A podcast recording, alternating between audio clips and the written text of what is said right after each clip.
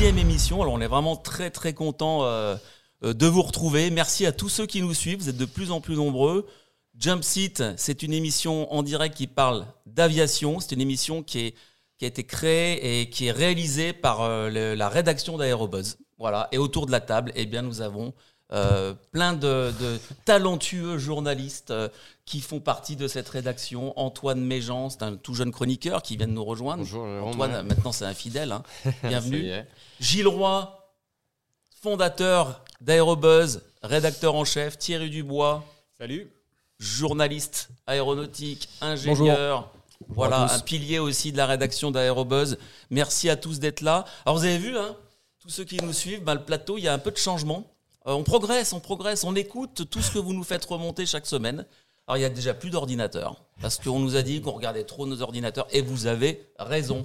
Alors aujourd'hui, on va parler un peu plus entre nous, on va débattre de l'actualité, et on a des nouveaux micros. Alors faites-nous aussi remonter si le son est meilleur. On s'excuse aussi pour tous ces petits soucis de grésillement qu'on a eu ces derniers temps. Alors j'espère que ces micros fonctionnent bien, normalement oui. Merci à Martin qui est derrière en coulisses à la régie, qui nous a vraiment, toute la réa, toute l'installation du plateau. Il est aujourd'hui assisté de Jean-François Bourguin qui sera sur le chat en tant que modérateur. Donc n'hésitez pas à intervenir parce que comme je disais tout à l'heure, le programme est super chargé et on commence tout de suite par le débrief.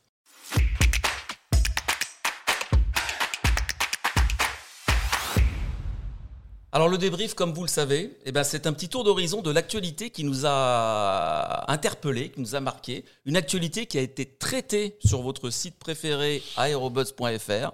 Alors on a tous sélectionné des sujets et on a de beaux sujets aujourd'hui. Alors on va commencer avec Antoine. Ouais. Air France réouvre ses portes au cadet. Ouais, on a eu la news qui est tombée la semaine dernière.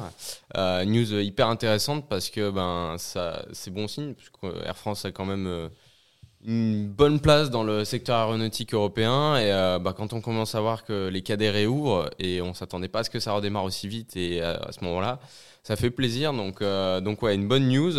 Donc ils ont annoncé ça la semaine dernière. Donc en gros, ils ont lancé un appel.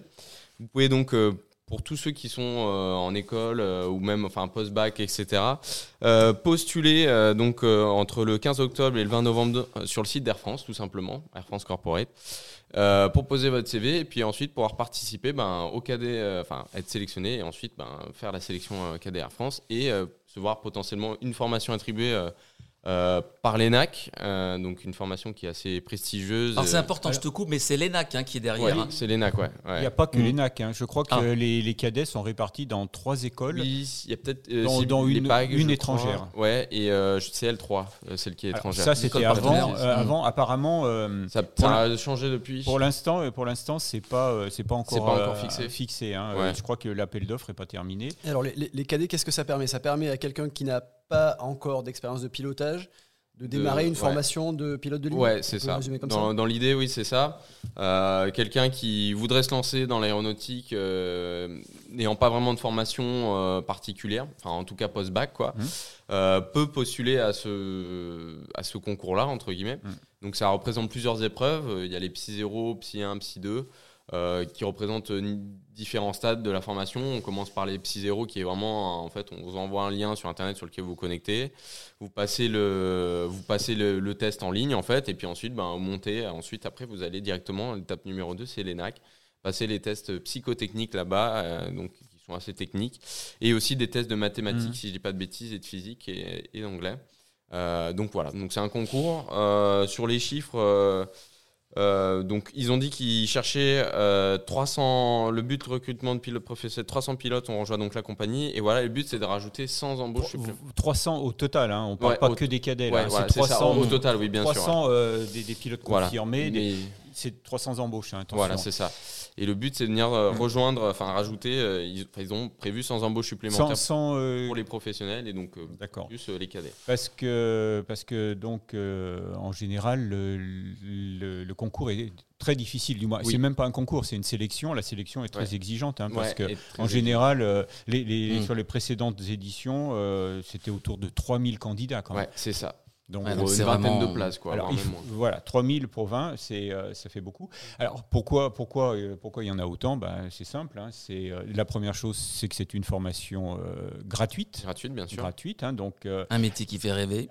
Ensuite, elle est dispensée quand même dans des écoles qui sont de très, très bon niveau. L'ENAC, c'est quand même la référence, ouais, une des références internationales. Et puis comme tu le disais, Jérôme, la dernière chose, c'est que à la sortie, tu es sûr d'être embauché sur A320 ou 737. Alors, A320, ouais, chez Air France, 737 chez Transavia. Ouais, Transavia, voilà, à 220 maintenant. Il y a la 220, mais peut-être pas pour les cadets. Non, parce que, ouais, à un moment, ils avaient rechangé sur le site corporate. Je sais qu'on pouvait rentrer sur A220 et puis finalement, ça a rebougé. Donc voilà, mais enfin en tout cas une super bonne nouvelle pour, ouais, le secteur de l'aérien, et ça fait plaisir de voir qu'ils reprennent, enfin c'est reparti, quoi. Donc voilà, et puis c'est une formation par contre, ouais, qui dure quand même 24 mois. Oui, donc, oui, voilà, oui. Est-ce qu'on a une chance, nous, si on poste notre CV ou pas, ici autour de la table? Bah, après, ça fait rêver, quand, ouais, même. Ça fait rêver. Pour le coup, moi par exemple, dans mon cas, je pourrais pas parce que j'ai déjà des licences professionnelles sur le papier. Oui, mais tu pourrais avoir... postuler pour les autres emplois. Parce l'autre entrée qui est, voilà, l'entrée professionnelle. Ça, c'est intéressant. On rappelle, Antoine, que tu es jeune diplômé, ouais, hein, ouais, c'est ça, pilote, voilà, de ligne. Ouais. Donc, tu pourrais, là, bon, pourrais... pas faire le programme cadet, ouais, mais... ouais, il faudrait juste que je passe un TOEIC et on est bon. D'accord. Voilà, tu penses? Ouais, bien sûr, j'y pense. Je suis en train déjà de refaire mon...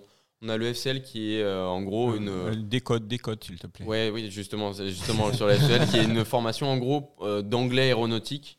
Et qui donne un niveau de connaissance, en fait. Et ce niveau de connaissance, vous avez donc niveau 4, 5, 6. Bon, bref. Et donc, du coup, moi, je vais devoir le repasser cette année, là, enfin, en début 2023. Donc voilà, donc ils ont un minimum, ils demandent un niveau 5 minimum pour pouvoir rentrer chez eux.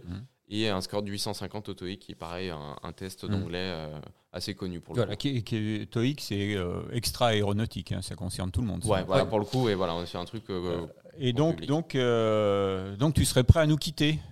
Ah non, je pense que j'essaierai quand même de revenir. Non, mais on te souhaite bien sûr.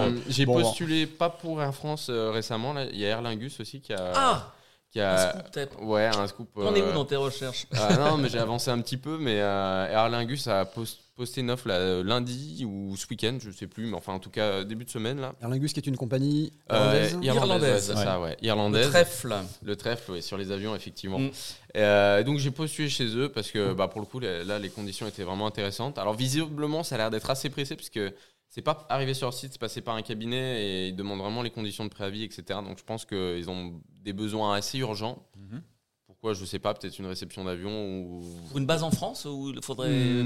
faut que j'aille vivre à Dublin. Bon, je vais pas me plaindre non plus. Hein, mais, donc voilà, mais bon, en tout cas, assez sympa. Donc j'ai postulé pour eux et puis Air France... j'attends de monter mes niveaux, etc. Parce que pour le coup, en professionnel, je pense qu'ils cherchent encore des gens qui ont plus de qualifications, qui sont déjà formés sur un avion, que des gens qui sortent directement d'école, qui ont zéro formation, etc. Et qui peuvent en fait tout simplement passer par les cadets Air France, même si du coup ça leur coûte un peu plus cher aussi, parce que pour le coup, la formation est même financée.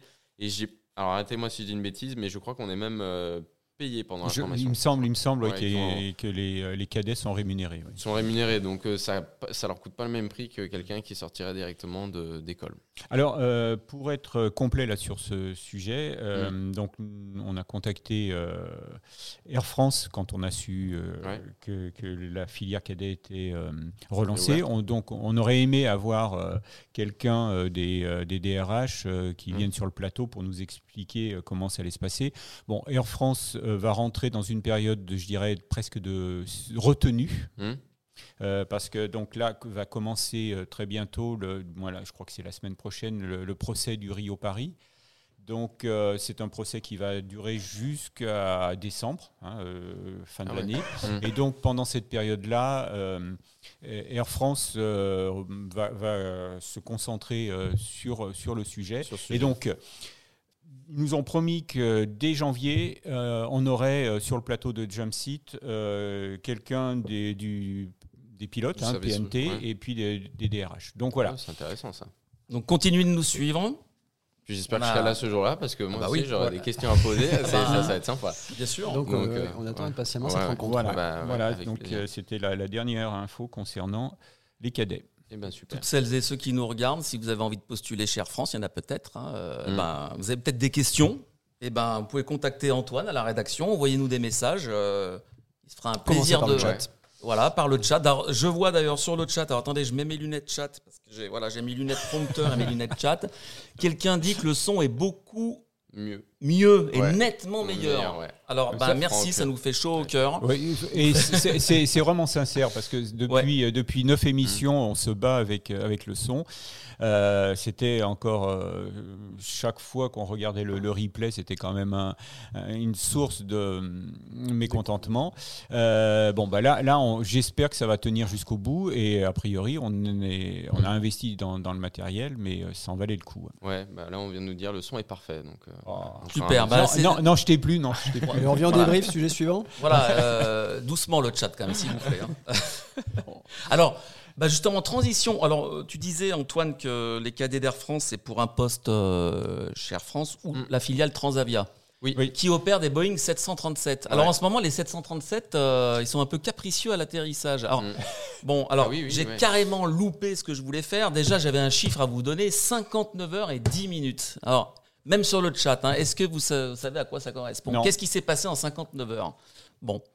C'est un rapport avec les. C'est un rapport avec le 737. Donc c'est pas un temps de vol. C'est pas un temps de vol. C'est pas un 737 qui a fait le tour du monde en 59 heures. Ça pourrait. Hein. En fait, bon, on a retenu dans nos actualités de la semaine le Boeing 737 cargo de West Atlantic qui est allé boire la tasse dans les temps de l'or après en bout de piste à Montpellier. C'était à 2h36 du matin. Dans la nuit du 24 au 25 septembre, qu'est-ce que vous faisiez à cette heure-là ? On dormait. Tout le monde dormait, personne n'a été... Alors, qu'est-ce qui s'est passé ? On a quelques éléments de réponse. Donc, l'avion, il a fini le nez dans l'eau. Alors, j'ai contacté l'aéroport pour avoir un petit peu quelques informations. On me dit en coulisses, qu'est-ce qui se passe ? Il faut remettre le chat. Remettez les lunettes. Et le train avant de Nantes. Ah oui, je voulais en parler, ça, justement. Écart entre la sortie de Montpellier et le train avant de Nantes. Alors, justement, on va parler. Non, alors, c'est pas ça la réponse. C'est pas ça. Mais c'est pas ça. Non, là. C'est pas mal. Ouais, vu. C'est vrai, c'est bien, pas mal. Pensé. Alors, on a aussi vu sur les réseaux sociaux, le Boeing 737 est arrivé dans les temps. Ah oui. Oui. À l'heure, c'est pas de moi. Hein. Dans les plus lointains et puis les temps à la précise. Mais effectivement, 2 jours après, je crois qu'à Nantes, il y a eu un hard landing apparemment. On y reviendra. Alors l'aéroport, je leur ai posé la question tout simplement, pourquoi tout ce temps ? 59 heures et 10 minutes pour sortir l'avion. Et pour réouvrir le trafic. Et pour réouvrir le trafic qui a réouvert vers 13 heures le lundi. C'était un vol en provenance de Copenhague par la Norwegian le 26 septembre. Alors, la météo n'était pas très bonne. Bon, mais ça, il y a une enquête en cours, donc on se gardera évidemment de chercher à comprendre exactement ce qui s'est passé. Ce que me dit l'aéroport, en tout cas, c'est qu'une fois que l'avion est sorti de piste, on ne le touche pas. Il y a des assureurs derrière, il y a un propriétaire, il y a des enquêteurs. Donc, tout le monde doit être acheminé sur le lieu de l'enquête dès que possible, mais ils ne peuvent plus venir en avion, donc il faut qu'ils se posent un peu plus loin, qu'ils viennent en voiture. Mais le mode opératoire est quand même assez long à mettre en place. Donc tout le monde se concerte sur comment on va sortir l'avion, le nez de l'avion de l'eau. Alors ce qui s'est passé, c'est qu'il fallait quand même faire une manœuvre assez à l'horizontale. C'est très délicat parce qu'il y a encore du kérosène à bord dans l'avion, 6500 litres me disait une personne de l'aéroport de Montpellier. Il y a des risques de pollution, donc on ne peut pas déplacer un avion comme ça, même s'il n'est pas trop abîmé. Alors énorme logistique, hein. En fait, après le seuil de piste, pour ceux qui volent ou qui connaissent Montpellier, il y a environ 100-150 mètres jusqu'à l'étang. Le terrain était extrêmement boueux, le train un petit peu enfoncé. Donc, il fallait soulever l'avion pour aller le placer sur un semi-remorque, le faire faire un 180 degrés pour qu'ensuite, il soit remonté par la piste vers un lieu de parc, de parking. Donc, le sol était détrempé. Ils ont fait venir 2 grues, une grue de 450 tonnes, une autre de 300 tonnes. Pour accéder à l'avion et pouvoir le sortir de l'écran, ils ont été assistés par des dépanneuses géantes. Donc, ils ont pu tourner l'avion. Et donc, des personnes nous posent des questions sur le chat. Pardon, d'accord. Donc, on a tourné l'avion sur la piste. Donc, tout ça s'est fait au millimètre, sans encombre. Et l'avion a été déplacé, je crois, le samedi, enfin jusqu'au dimanche matin. Hein. Ou le lundi. Ouais. Ah, question sur le chat, me dit Jean-François. Est-ce que quelqu'un sait pourquoi ils ont totalement fermé l'aéroport ? La deuxième piste aurait pu servir, pas pour du 737, mais pour des légers, et notamment du King Air ou truc du genre pour transporter. Merci à Franck Mi qui nous pose cette question. C'est une excellente question. Je vais être très franc avec vous, je n'ai pas la réponse. Je pense que pour un événement comme ça, on ferme tout. Hein. Je sais pas du tout. Pour la sécurité, effectivement, c'est une bonne question. Oui. Savoir pourquoi la deuxième piste était restée a été fermée aussi. Qui a un avis là-dessus ? J'ai pas d'avis, mais c'est effectivement une bonne question. À creuser. Ce qui serait bien, c'est qu'on puisse appeler. Jean-François, si tu veux appeler directement l'aéroport pour leur poser la question. Ah oui. Non, mais très bonne idée. Et puis on d'ici la fin de l'émission, on vous donne la réponse. On espère avoir la réponse. Moi, j'avais une question sur les occupants. De presse, hein. Combien d'occupants dans cet avion ? Combien de personnes à bord ? Alors deux ou trois. C'était trois. C'était trois sur ce vol-là. Ouais. Ce qu'il faut savoir, c'est que c'est un avion qui effectuait du vol pour le compte de la Poste. Ouais. C'est du cargo. West Atlantic, c'est une compagnie aérienne suédoise et donc qui fait beaucoup de frais pour la Poste, qui sous-traite en France, mais même jusqu'au Canada, en Amérique du Sud. Là, c'était une escale. Hein. C'était un vol quotidien, donc c'était le Paris-Montpellier. L'avion devait poursuivre après vers Bastia. Il fait Ajaccio, puis il revient par Marseille et il remonte à Paris. Donc, alors, est-ce que les occupants s'en sont sortis sans égratignure ? Rien du tout. Voilà, tout là-dessus, les occupants, d'après les informations qu'on nous communique, mais c'était évidemment, comme l'a expliqué l'aéroport, et c'est évident, la priorité, c'était d'abord de les sortir, de voir si tout allait bien avec l'équipage. Donc non, il n'y a pas eu de dommages, humains sur cet accident. Alors j'insiste aussi sur le terme accident. C'est ce que nous dit le BEA, c'est pas un incident, c'est quand même une sortie de piste. Il y a un avion qui est quand même allé jusque dans les temps. Je termine juste sur l'aéroport. Alors, il y avait une question très intéressante sur la fermeture de l'aéroport. Il y en a une autre aussi sur le coût. Combien ça a coûté à l'aéroport d'être fermé comme ça pendant près de 72 heures ? Alors, on ne sait pas. Il y a eu des estimations de fait dans la presse locale. Comme quoi, c'était environ 75 000 euros par jour. Alors, je ne sais pas si ça vous paraît réaliste. Un économiste a fait un calcul par rapport au chiffre d'affaires annuel de l'aéroport qui est de 27 millions d'euros. Donc, ils ont fait un ratio. Un ratio. Alors, l'aéroport m'a dit que ce n'était pas comme ça que ça se calculait et ils ont démenti. En tout cas, ce qu'on sait, c'est que 15 000 passagers ont été quand même affectés. Il y a eu des déroutements, les avions ont dû aller se poser ailleurs. Et une centaine de vols. Voilà. Il y a une quarantaine de mouvements dont la moitié des vols commerciaux étaient prévus sur ce week-end. Il faut savoir que l'été, Montpellier, c'est environ 197 000 passagers par mois. Je reviens sur l'accident. Le BEA a donc dépêché 4 enquêteurs sur place. Donc l'enquête est en cours. On verra après ce qui s'est passé. Alors, ce qui est intéressant, c'est que West Atlantic... Alors, on va pas du tout... je dis ça avec prudence, mais j'ai fait quelques recherches. Et ils ont eu... alors, c'était pas une sortie de piste, mais presque. Ils ont eu des soucis de hard landing comme ça avec un 737-400 en janvier 2021. Alors, hard landing, c'est un atterrissage dur. Comment on le définit, Antoine ? Positive landing, c'est une procédure, notamment par mauvais temps. Parce qu'on a, faut imaginer que c'est comme sur une voiture, il y a les pneus.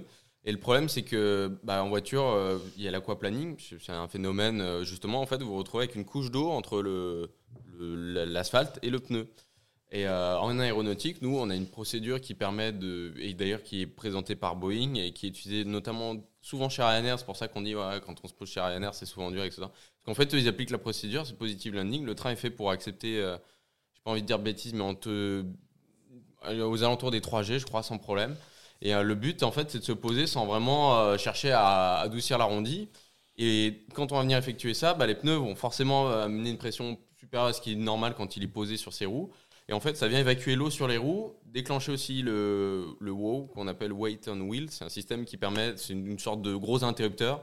Quand l'amortisseur passe en dessous de cette valeur-là, ça déclenche le système de freinage automatique et ça déploie les spoilers sur les ailes.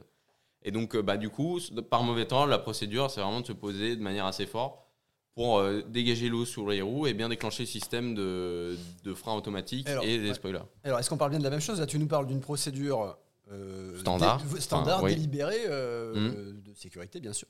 Et le hard landing, est-ce que ce ne serait pas plutôt un problème ?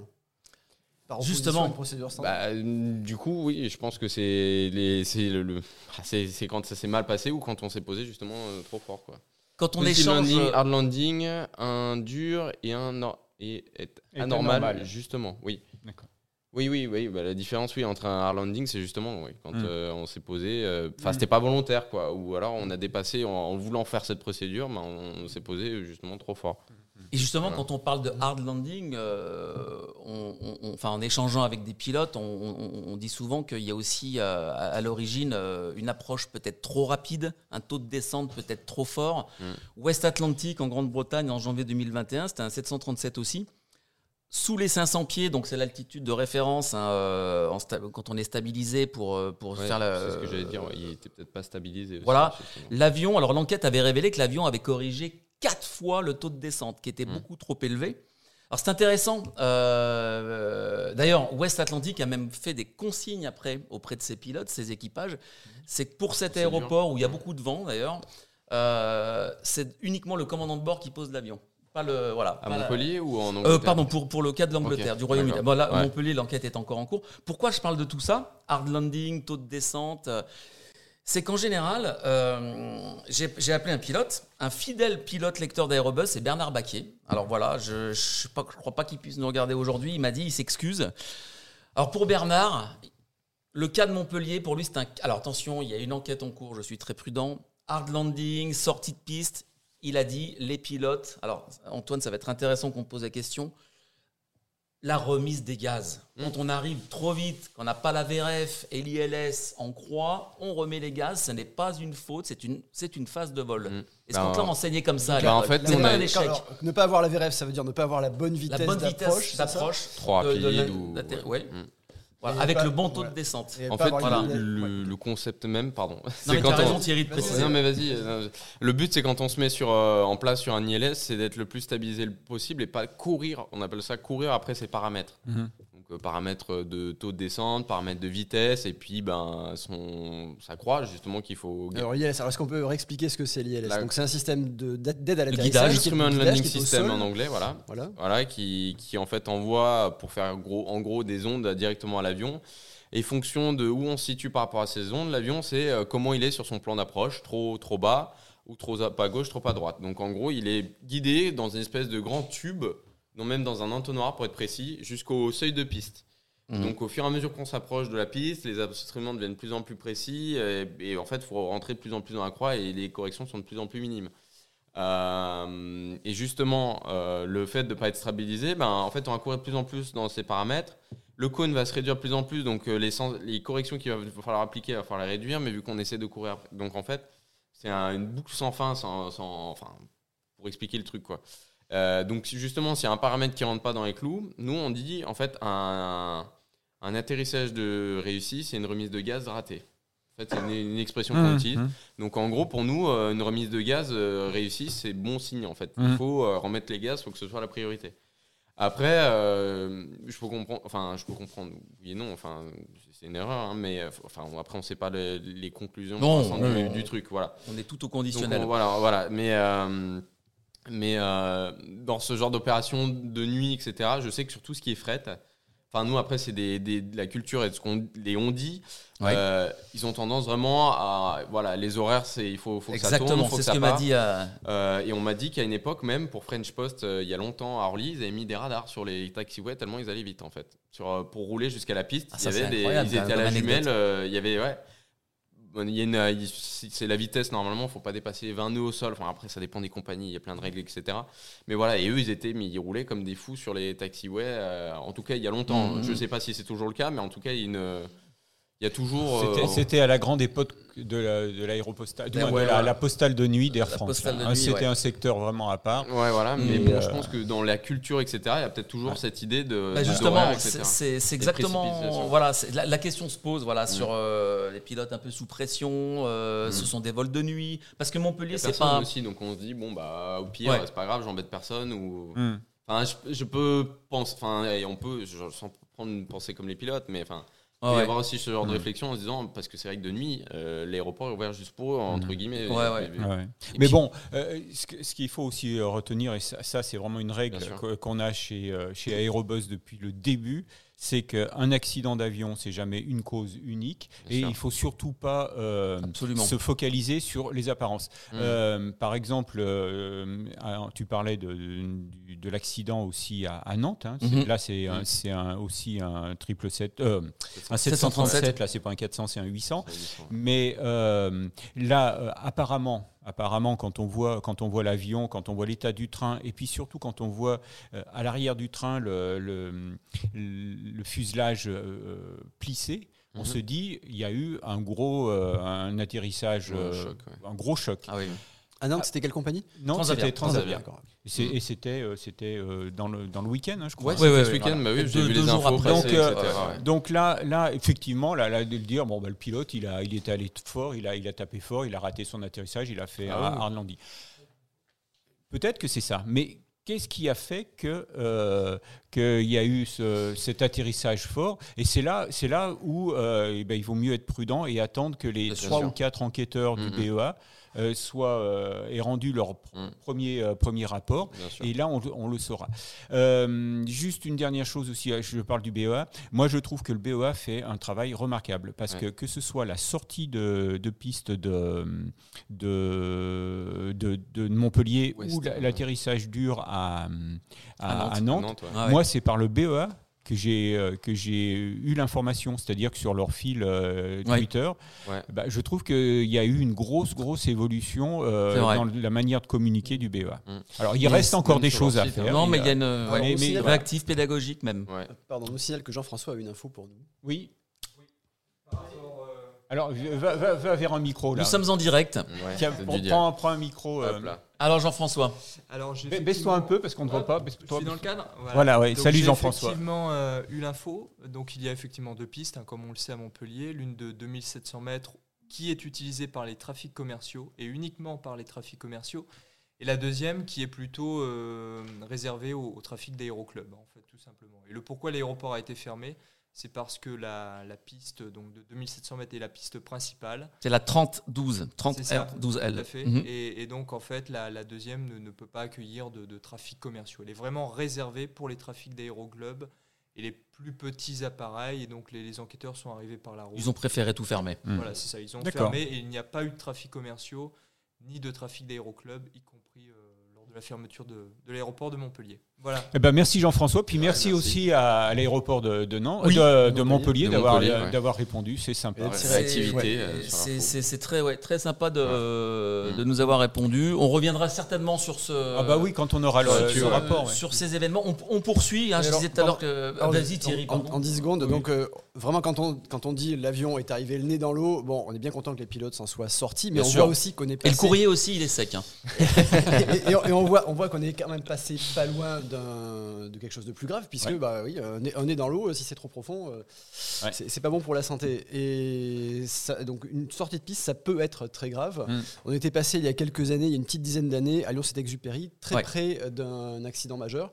2013. Une sortie de piste, c'était terminé tout près d'une zone de travaux où une dépression, un gros creux, temporaire avait été créé à côté de la piste, et là si l'avion était tombé, ça aurait causé beaucoup plus de dégâts à l'avion d'abord et certainement aux occupants. Alors cette configuration temporaire avait failli être fatale. Je conclue d'ailleurs, Gilles, tu parlais du BEA, sortie de piste de Lyon, le BEA publie environ une dizaine d'événements par an de sortie de piste. J'en ai recensé 10. En France France et Monde, 2021. France, 2021 et 2022, on est déjà à 11. Et par exemple, sur les 11 de cette année, il y a 3 vols commerciaux sont concernés. Alors après, il y a des vols de loisirs, du local, de l'instruction, des vols en instruction. Alors après si on met les avions d'aéroclub et les avions... ça va très vite. Là, on va monter les statistiques, parce que les sorties de piste, c'est quand même un des cas fréquents en aviation générale d'accident. Évidemment, là, c'est que lorsqu'il y a enquête. Le chat, je mets mes lunettes chat. Le nez dans l'eau. Alors... C'est le nez dans l'eau. Oui, il y a un 747 Air France qui avait fait cela à Tahiti. Ouais. Effectivement, à Thaïtak, c'était un 747 de China Airlines, ça je m'en souviens. Mmh. Et le 747 Air France qui avait fait ça à Tahiti. Alors, je me suis renseigné là-dessus. Merci pour la question. Là, il y avait eu, l'enquête l'a révélé, à l'époque, un problème de gestion des automanettes. Du 747-400 et bon le commandant de bord d'ailleurs avait à l'issue été mis en retraite anticipée. Voilà, l'enquête est close, je le dis parce que c'est une information publique qu'on pourra même retrouver dans les rapports du BEA. Ouais, mais merci beaucoup pour ça. Et Kai-Tak, c'était quel aéroport Kai-Tak, quel aéroport ouais. À Saint-Barth, effectivement. Oui, il y a Saint-Barth, je regardais justement. Là, il y a des vidéos d'ailleurs. C'est sportif, hein, Saint-Barth. C'est sportif, Kai-Tak, ça l'était aussi. Quel aéroport, Kai-Tak? Kai-Tak, ouais, c'est vrai que c'était quelque chose. À Hong Kong, fermé en 98. Je me permets juste de rebondir, je vois aussi Franck qui a parlé à Montpellier. Le truc troublant, c'est la vitesse de passage du seuil, 170 nœuds d'après France 24. Même en prenant des Flight Radar 24. Flight Radar 24. Désolé. Voilà, je salue France 24 pour qui j'ai travaillé pendant 4-5 ans. Il y a déjà Flight Radar 24. Mais c'est vrai que c'est énorme parce que justement, il disait pour un 737, c'est beaucoup. Et effectivement, si je dis pas de bêtises et de mes souvenirs de mes cours, on était plutôt aux alentours des 145 nœuds. Quoi. D'accord, ouais, donc ça fait. C'est intéressant parce que le Ouest Atlantique était à peu près à cette vitesse-là, hein, 165-170 nœuds aussi au seuil la semaine dernière. C'est lui. Ah, je croyais que c'était Nantes, pardon. Non, autant pour moi. Voilà, c'est ça justement. Bon, allez, on enchaîne, on a un énorme programme. Alors, s'il vous plaît, faites moins court que moi. Hein. Plus court, pardon. Je sais plus ce que je dis. Eh bien, justement, on va partir en Italie. Thierry. Alors, Thierry, on va en reparler tout à l'heure. Vous verrez pourquoi. Voilà. Alors, Thierry, Piaggio, magnifique machine. Qu'est-ce qui se passe en Italie ? Alors, apparemment, le gouvernement italien ne va pas abandonner l'avionneur. C'est une machine formidable. Tu nous en dis quelques mots ? Alors voilà, l'article qui m'a fait réagir dans Aérobuzz, c'est un article qui parlait d'un nouveau soutien de l'État italien à Piaggio, au constructeur Piaggio, qui est le constructeur de cet avion qui s'appelle l'Avanti, le P180 Avanti. La dernière version, c'est l'Evo, je crois. Mm-hmm. Un avion dans la conception date des années 80 et qui a la particularité de cette architecture avec un plan porteur. Alors, c'est pas un canard, c'est un plan porteur avant. Oui. Mais ça ressemble quand même à un canard, grosse moustache. La voilure principale est rejetée assez loin en arrière. Les deux hélices sont donc il y a deux hélices qui sont vraiment tout à l'arrière de l'appareil. C'est un avion qui va assez vite, qui consomme assez peu par rapport à un jet. Alors il va plus vite qu'un turboprop classique, donc il va plus vite qu'un King Air ou qu'un TBM par exemple, mais il consomme moins qu'un jet. Et il a un bruit particulier. Il a ce bruit particulier. Donc, je vais revenir un petit peu en détail sur tout ça. Mais pour moi, c'est un avion qui illustre la difficulté en aéronautique à innover, à révolutionner. Voilà, révolutionner une architecture. Bien sûr, tous les avions sont innovants quand ils arrivent sur le marché, chacun à sa façon. Mais là, quand on veut révolutionner l'architecture de l'avion, c'est difficile d'avoir du succès commercial. C'est pas le seul avion qui a essayé de révolutionner, de présenter une architecture très nouvelle et qui a eu du mal à trouver son marché, à trouver ses clients. Il y a eu assez peu de ventes. Et donc cette particularité qui pour moi en fait une magnifique machine, c'est la formule aérodynamique qui a été retenue. Donc l'avion va plus vite que les turboprops classiques. C'est de l'ordre de Mach 0,6. Il consomme moins qu'un jet. Donc c'est un compromis qu'on aurait pu trouver intéressant. Et combien de personnes il peut emporter? Et alors justement, voilà. Alors c'est un autre point qui est vraiment intéressant, il me semble. Je crois qu'il peut emporter 8 passagers, mais la cabine, c'est l'équivalent de celle d'un Falcon 50. Donc c'est beaucoup plus spacieux. C'est beaucoup plus spacieux qu'un avion classique à turboprop. C'est beaucoup plus spacieux qu'un King Air, c'est beaucoup plus spacieux qu'un TBM ou un PC-12. Je te coupe, mais d'ailleurs, grâce à cet espace cabine, il a été beaucoup utilisé pendant la crise sanitaire, hein, cet avion. Hein, Tout à fait. Et donc, pourquoi la cabine est-elle spacieuse ? Parce qu'on a dit on va rejeter la voilure en arrière et ça évitera d'avoir le longeron, c'est-à-dire cet axe structurant dans la voilure, d'avoir le longeron au milieu de la cabine qui encombre, qui prend de l'espace aux passagers. Et donc, tout en gardant une surface frontale, donc qui est un critère aérodynamique important, tout en gardant une surface frontale limitée, on a un grand volume de cabine, une grande section de fuselage disponible pour les passagers. Et donc, tout ça donne cet aspect particulier à l'avion. Alors, pourquoi il n'a pas eu de succès commercial, c'est très difficile à dire. Je vais avancer un début d'explication, mais alors vraiment, je prends un risque. La conception de l'avion date des années 80, ce qui n'empêche pas qu'il a toujours une sacrée gueule, qu'il a toujours l'air un peu futuriste. Il ressemble aux avions un peu de Star Wars. Il y a un peu de ça. Martin, je ne sais pas si on peut passer une image de la ventille, si on peut revenir sur l'article d'Aérobuzz. Alors, on a amélioré le son, mais bon, on a des petits soucis de... Ah, non, c'est ma faute, c'est peut-être moi qui aurais dû prévoir. Je parlais de difficultés commerciales, voilà, pardon. Donc, toute cette architecture,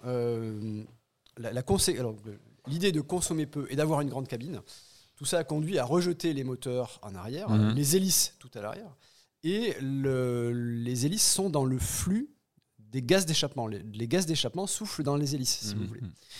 Et ça produit, c'est une particularité, ce sont des gaz chauds, des gaz qui vont vite, et ça produit un bruit particulier. Il faut vraiment être très, très, très fanat d'aéronautique pour aimer ce bruit. Disons qu'il est gênant. La fréquence sonore en particulier, alors c'est pas forcément un niveau de bruit en décibels, bon aussi il y a les décibels, mais il y a aussi la fréquence sonore, désagréable à l'oreille humaine. Et peut-être, donc je parlais de la conception dans les années 80, peut-être qu'il est arrivé sur le marché justement au mauvais moment de ce point de vue-là, parce qu'on a commencé à beaucoup se préoccuper de bruit, on s'en est toujours préoccupé, mais beaucoup s'en préoccuper à la fin des années 80, au début des années 90. Et donc, c'est peut-être un élément qui a limité son succès commercial malgré ses qualités. Pardon, excusez-moi, je voulais vous mettre le pied à jour, justement. On parlait du bruit, c'est la pub. Ben, je me permets d'ailleurs, et je rebondis sur Alfred. Franck Milly, on parle bien du seul turboprop qui fait plus de bruit qu'un turboréacteur simple flux avec post-combustion. Oui, non, mais c'est bon, il exagère un petit peu. Non, mais c'est un fait que c'est un. Ah, il est au sol là. On le voit là à l'atterrissage. Hein. Oui. Tu peux arrêter. Ça, il fait trop de bruit ton Piaggio là. Donc effectivement, c'est un avion qui fait vraiment beaucoup de bruit. Qui, je sais, à Bron, puisque il y a une compagnie oyonnaise. Qui en exploite 8 à Bron, 8, puisqu'on a fait un article pour annoncer l'arrivée du 8e là, il n'y a pas longtemps. Et donc, c'est vraiment un problème avec les riverains. Ouais. Et donc, les riverains vont être soulagés parce que Oyonnaire a décidé de déménager et quitte l'aéroport de Lyon-Bron et va sur Saint-Étienne. Saint-Étienne, d'accord. Donc Andrézieux-Boutéon, ils vont être contents. Voilà, donc l'aéroport d'Andrézieux est moins contraint, mais c'est vrai que c'est un avion que nous, ici à Ternay, puisqu'on fait cette émission depuis Ternay, hein, dans la région lyonnaise, on l'entend arriver de loin. Ouais. J'ai pas besoin de flight radar pour savoir ce qui passe au-dessus de la tête ou ce qui arrive. Hein. Donc c'est un avion. Mais à côté de ça, c'est vrai, comme tu le disais Thierry, c'est un avion rapide. J'ai eu l'occasion, moi, de voler en tant que passager. C'est vrai que la cabine est spacieuse.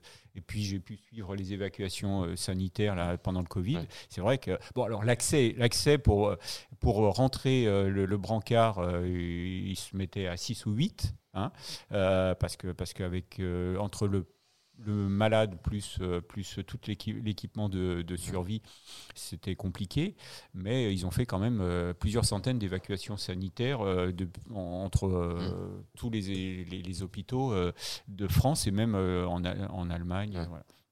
Donc voilà ça. Et alors, tu as d'autres choses. Je voulais juste ajouter une chose, c'est que effectivement, comme tu le disais au début, aujourd'hui, Piaggio Aerospace, hein, le constructeur est en grande difficulté. Ça dure depuis 2 ans. Ça fait 2 ans que alors ça fait bien plus longtemps qu'il est en difficulté, mais ça fait quand même 2 ans qu'il y a un administrateur judiciaire qui cherche à désespérément des repreneurs. Il en avait trouvé. À un moment, il avait annoncé qu'il en avait 5 en cours de finale, et puis maintenant, il n'y en a plus.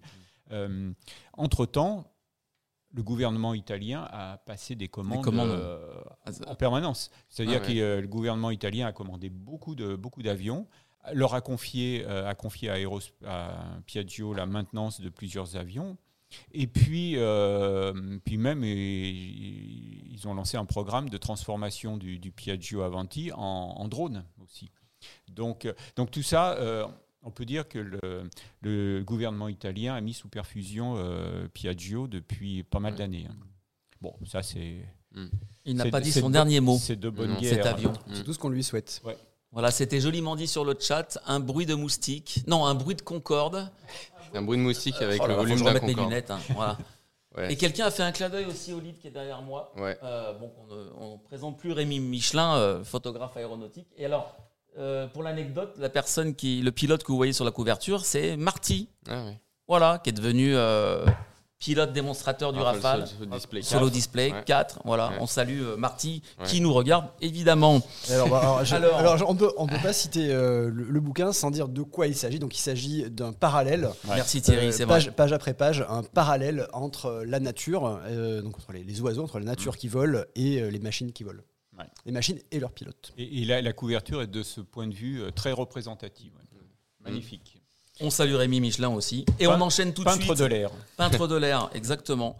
On enchaîne alors avec... on est toujours dans le débrief. Hein, oui. Une actu importante aussi de ces derniers jours, Gilles. La semaine dernière, donc, l'ADEME, l'Agence de l'environnement et de la maîtrise de l'énergie, qui est rattachée au ministère de la Transition écologique, a publié une nouvelle étude prospective intitulée « 3 scénarios pour... décarboner le transport aérien ».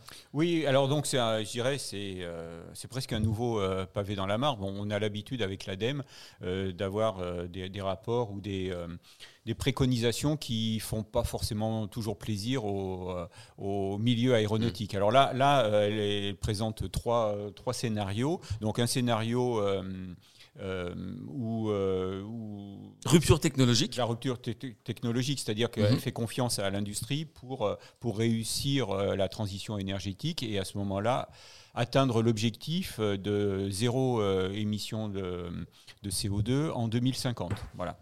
Ça, c'est le premier. Le deuxième, c'est le scénario dire de modération du trafic. Et puis le troisième, c'est un petit peu un mix de tout. Deux. Voilà. Ouais.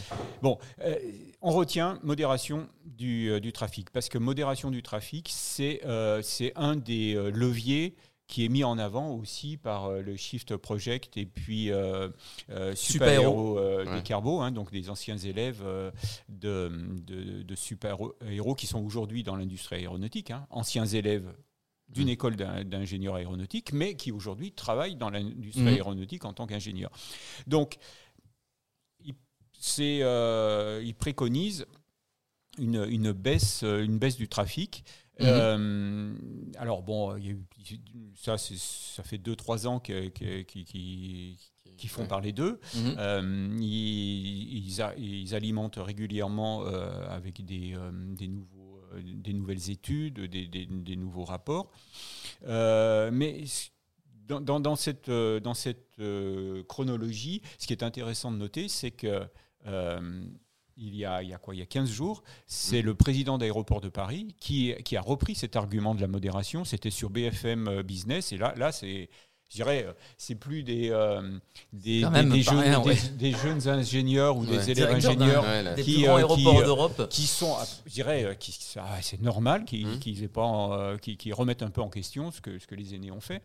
Ouais. Mais là, c'est carrément Augustin de Romanet, PDG d'Aéroports de Paris, un des plus gros aéroports au système aéroportuaire du monde, et qui dit, dans les années à venir, il va falloir être raisonnable. Et là, on en d'ici à ce qu'on ait trouvé une solution technologique. C'est là où je voulais en venir. C'est-à-dire que on se projette. Airbus nous projette en 2035 en disant en 2035 on aura les premiers avions régionaux à hydrogène.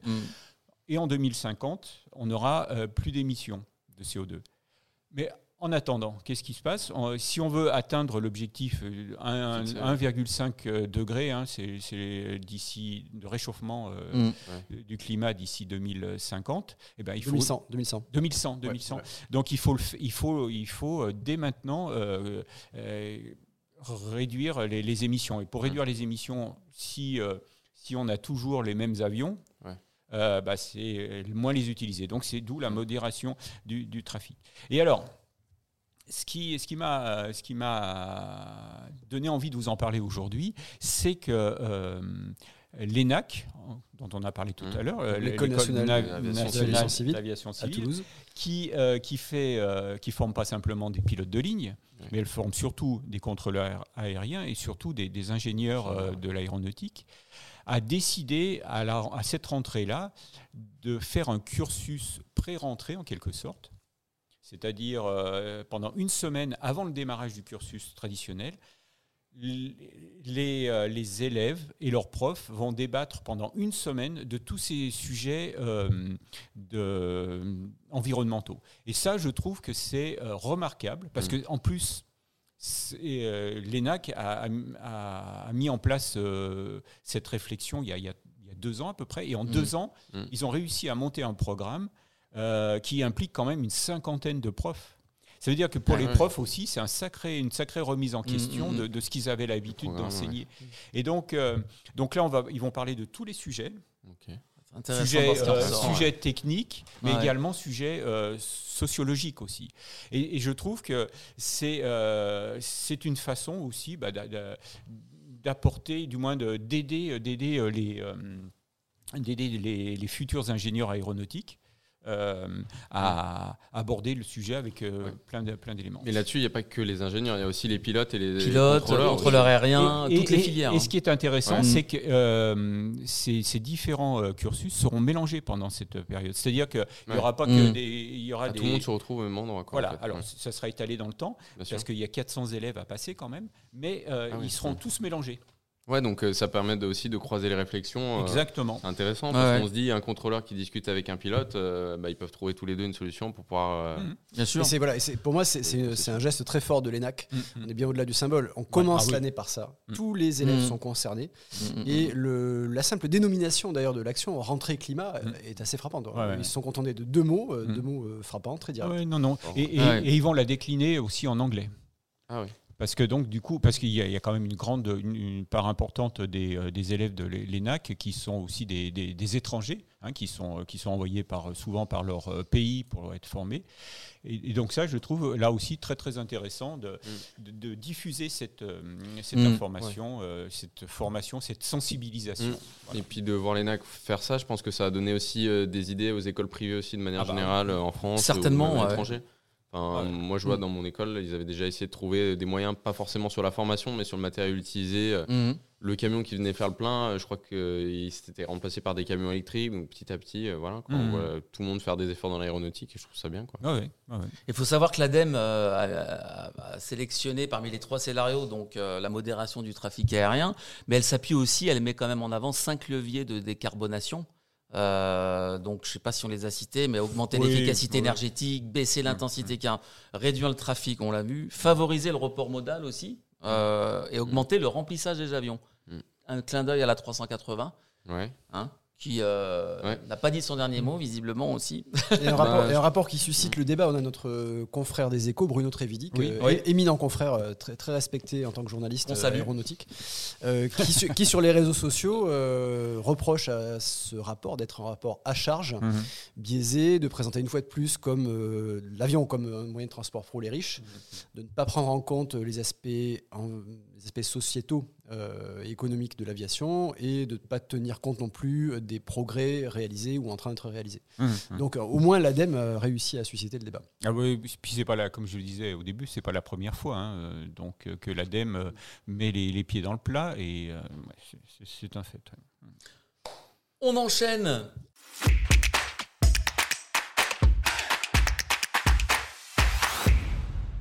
Donc le jump seat, donc vous connaissez le principe, on a chaque émission un invité ou une invitée évidemment.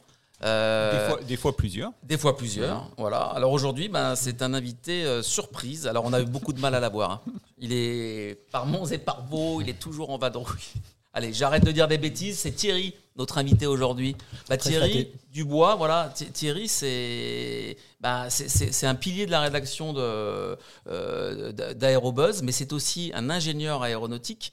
Et tu es le chef du bureau France de Aviation Week, c'est ça ? C'est Thierry, ça, oui. Alors, ingénieur aéronautique, Aviation Week, Aérobuzz... Et raconte-nous ta vie en une minute. Bon, alors je vais corriger. Effectivement, je suis ingénieur en énergétique et mécanique des fluides. C'est le titre officiel de mon diplôme. Pardon. Et c'était à Toulouse. À Toulouse. C'était à Toulouse. D'accord. À dessein d'ailleurs. Mais j'ai pas fait d'école aéronautique à proprement parler. D'accord, voilà. D'accord. Bon, ça doit te parler alors la décarbonisation. Je suis dedans. Que ce soit pour Aérobuzz ou pour Aviation Week, je suis dedans toute la journée. Et puis ça, oui, effectivement, ça me rappelle des choses. Et alors, Aviation Week, si je peux commencer par un souvenir particulier d'ailleurs, c'était quand je dis ça me rappelle quelque chose pendant mon cursus donc à l'ENSET à Toulouse dans cette école d'ingénieurs, on avait un prof de thermodynamique qui un jour écrivant une équation. Je ne me souviens pas, une équation au tableau sur l'efficacité thermodynamique des réacteurs, finit d'écrire l'équation, se retourne vers nous et nous dit « Donc vous voyez que ce n'est pas un moyen économique de se déplacer. » Et c'était au milieu des années 90. Donc, évidemment, les problèmes énergétiques et climatiques commençaient bien sûr à ce moment-là à émerger, mais c'était quand même inattendu et frappant. Voilà, ça m'est vraiment resté cette idée de la mauvaise efficacité finalement de la propulsion par turboréacteur dans une formule au tableau. Mmh. Oui, alors donc comment en démarrant ta vie comme élève ingénieur, et puis tu as eu ton diplôme d'ingénieur, alors pas aéronautique, mais tu aurais pu faire une carrière dans l'aéronautique, à quel moment tu as choisi de devenir journaliste ? Alors, j'ai toujours beaucoup aimé en tant que lecteur, en tant que spectateur, j'ai toujours adoré les médias. Je passais beaucoup de temps à m'informer, à lire les grands quotidiens, les hebdos, à regarder des émissions d'information. Mais effectivement, j'avais jamais eu l'idée d'être journaliste moi-même. Vraiment, je me destinais à une carrière d'ingénieur. Et puis, à la fin de mes études, j'ai fait partie de ceux qui ont fait leur service militaire. Je faisais partie des derniers. Et donc, j'ai connu ça aussi. 94-10. Et donc, il faut imaginer un brave soldat de première classe sur la base aérienne d'Orléans-Brissy, abonné à Aerocosmos, en l'occurrence, la revue de référence. Il n'y avait pas encore Aérobuzz. Hein. Ouais. Donc, j'étais abonné à Aerocosmos pour trouver du boulot. L'idée, c'était que, comme beaucoup de jeunes appelés, pendant mon service militaire, je cherchais du travail pour savoir quoi faire à la sortie. Donc je lisais Aérocosmos pour me tenir au courant de l'actualité aéronautique, et je lisais en particulier les 2-3 pages de petites annonces, offres d'emploi. Et la petite annonce qui a été la bonne, ça a été une annonce d'Aérocosmos qui recherchait des gens de formation technique pour intégrer sa rédaction. Alors je dis je dis au pluriel, parce qu'à ce moment-là, ils avaient plusieurs départs simultanés, retraite ou autre. Et donc j'ai fait partie de trois embauches, on était 3 jeunes embauchés. Voilà, à ce moment-là, en 97. Voilà. D'accord, donc c'était un peu le hasard, et donc j'ai sauté sur l'occasion, et puis j'ai eu la chance, ça a marché, mais j'ai vraiment sauté sur l'occasion. Je peux être à la fois dans l'aéronautique, dans un métier technique, et dans les médias, être journaliste, raconter ce qui se passe.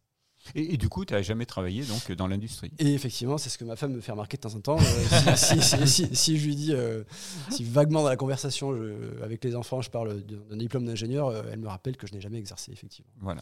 J'ai fait des stages passionnants, mais effectivement, avant le diplôme. Donc, tu as commencé par Aérocosmos. C'est ça. Et puis à un moment, tu as quitté Aérocosmos, et c'est là que tu as commencé à bosser pour des magazines internationaux. Alors pour être honnête, Aérocosmos c'était super. J'ai surtout quitté Paris en fait. Ouais. J'adore Paris, je salue les Parisiens, mais la vie en Paris intramuros en tout cas à l'époque était. Alors, est-ce que tu me permets de raconter une anecdote personnelle ? C'est-à-dire que j'étais j'étais au salon du Bourget, alors je ne sais plus en quelle année, mais tu nous le diras après. J'étais au salon du Bourget pour faire mon reportage, et puis je vois arriver derrière moi quelqu'un avec une cravate qui me rappelle. Vous êtes Gilles Roy, je sais que vous êtes journaliste aéronautique et que vous êtes basé à Lyon. Est-ce que vous arrivez à travailler depuis Lyon ? Et ça, c'était Thierry qui me posait la question. Donc, à l'époque, on se voyait. Et puis, il avait du respect pour moi, puisque j'étais quand même plus ancien que lui. Et toujours. Et donc, je lui ai dit, bah oui. Et j'ai dû être convaincant parce que quelques temps après, C'est pas à cause de moi qu'il a quitté Ere Cosmos, hein, donc hein, s'il vous plaît. Mais bon, donc c'est à ce moment-là que tu as basculé. Ouais. Et effectivement, donc je suis devenu pigiste. Donc j'ai commencé à travailler pour plusieurs journaux. J'ai continué à travailler pour Ere Cosmos, mais en tant que pigiste, c'est-à-dire à l'article, pas en tant que permanent, mais à l'article. Et effectivement, j'ai commencé à travailler aussi pour d'autres journaux, dont des magazines de langue anglaise. D'accord. Ouais. Alerte chat, le gang des Lyonnais revisité, nous dit Alfred. Alors je ne sais pas dans quelle région est Alfred, on serait... je pense que c'est notre confrère... qui a Paris. Ah, je soupçonne. D'accord. Effectivement, le gang des Lyonnais. Ouais. Effectivement, ouais. On savait Toulouse et Bordeaux, capitale de l'aéronautique, et ben on va bientôt découvrir Lyon, capitale de la presse aéronautique. Exactement. Ça, c'est pour nos confrères parisiens, ça. Et notre plateau est installé juste à côté de Lyon, à Ternay. Voilà. Donc, on en revient donc à Thierry. Voilà. Donc, tu as commencé à bosser pour IN notamment, mais pas que. C'est ça. Donc, les deux premiers magazines de langue anglaise pour lesquels j'ai travaillé, c'était Aviation International News, le plus connu effectivement aux États-Unis sous son sigle IN, et Aviation Maintenance, qui est aussi un magazine anglophone. Et dans les deux cas, c'est parce que je croisais régulièrement sur les salons leur rédacteur en chef. C'était juste des relations confraternelles simples, bonjour, bonsoir. Tu les vous voyez en anglais c'est plus facile, c'est you. Et donc un jour, ça devait être au tout début de ma carrière de pigiste, j'ai donné ma nouvelle carte de visite à la rédactrice en chef d'Aviation Maintenance en lui disant tiens, au fait, je suis pigiste. Et puis elle m'a dit et si tu travaillais pour nous? Et en fait, j'étais juste en train de faire ma publicité sans me rendre compte que peut-être quelqu'un allait me demander d'écrire en anglais. Et ça a été elle la première. Il se trouve que je travaille toujours avec elle d'ailleurs chez Aviation Week maintenant, mais ça a été elle la première à me demander si je pouvais travailler pour un magazine de langue anglaise. Et alors donc, ton boulot là, de journaliste français dans des magazines, des périodiques américains, ça consiste en quoi? C'est, tu racontes ce qui se passe en France ou, oui, principalement, c'est ça. C'est principalement ça. Donc, maintenant, le seul magazine de langue anglaise pour lequel je travaille, enfin, le seul groupe de publication pour lequel je travaille, c'est Aviation Week Network. Donc effectivement, je suis principalement leur correspondant en France. Je raconte ce qui se passe dans l'industrie française. Je ne suis pas tout seul dans la mesure où mon chef de rubrique aviation commerciale, transport aérien, s'occupe de la majeure partie de ce qui se fait chez Airbus. Mais il me reste quand même pas mal. Il me reste quand même de quoi raconter. Il me reste du grain à moudre, notamment en parlant de Safran, Thales, Dassault, Daher, et j'en passe. Et notamment, alors les principaux sujets qui intéressent mes lecteurs et pour lesquels je suis bien situé en France, c'est d'une part la recomposition, la consolidation de la supply chain, donc du réseau de fournisseurs d'Airbus, puisqu'une grande partie est en France. Et le deuxième sujet, depuis 2-3 ans, c'est l'hydrogène. Et la France et l'industrie française étant en pointe, européenne, mais en particulier française étant en pointe, ce qui intéresse beaucoup les lecteurs d'Aviation Week, en tout cas de mon point de vue, c'est l'hydrogène. D'accord. C'est une excellente transition pour notre prochaine rubrique. Évidemment, on va reparler avec toi, Thierry. Tu vas intervenir jusqu'à la fin de l'émission en tant qu'invité aussi. Hein, chroniqueur, jump seat et invité. Donc j'ai 2 fois plus de temps de parole alors. Super. Exactement. Donc on lance tout de suite notre chronique Point Fixe.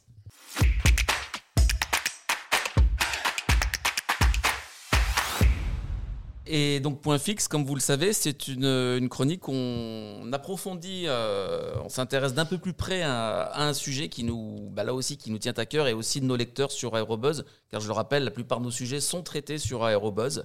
Et alors Thierry, justement, il y avait une transition quand même parce que tu viens de parler de l'hydrogène, tu t'intéresses beaucoup aussi à l'aviation de demain, hein. Et Point Fixe, donc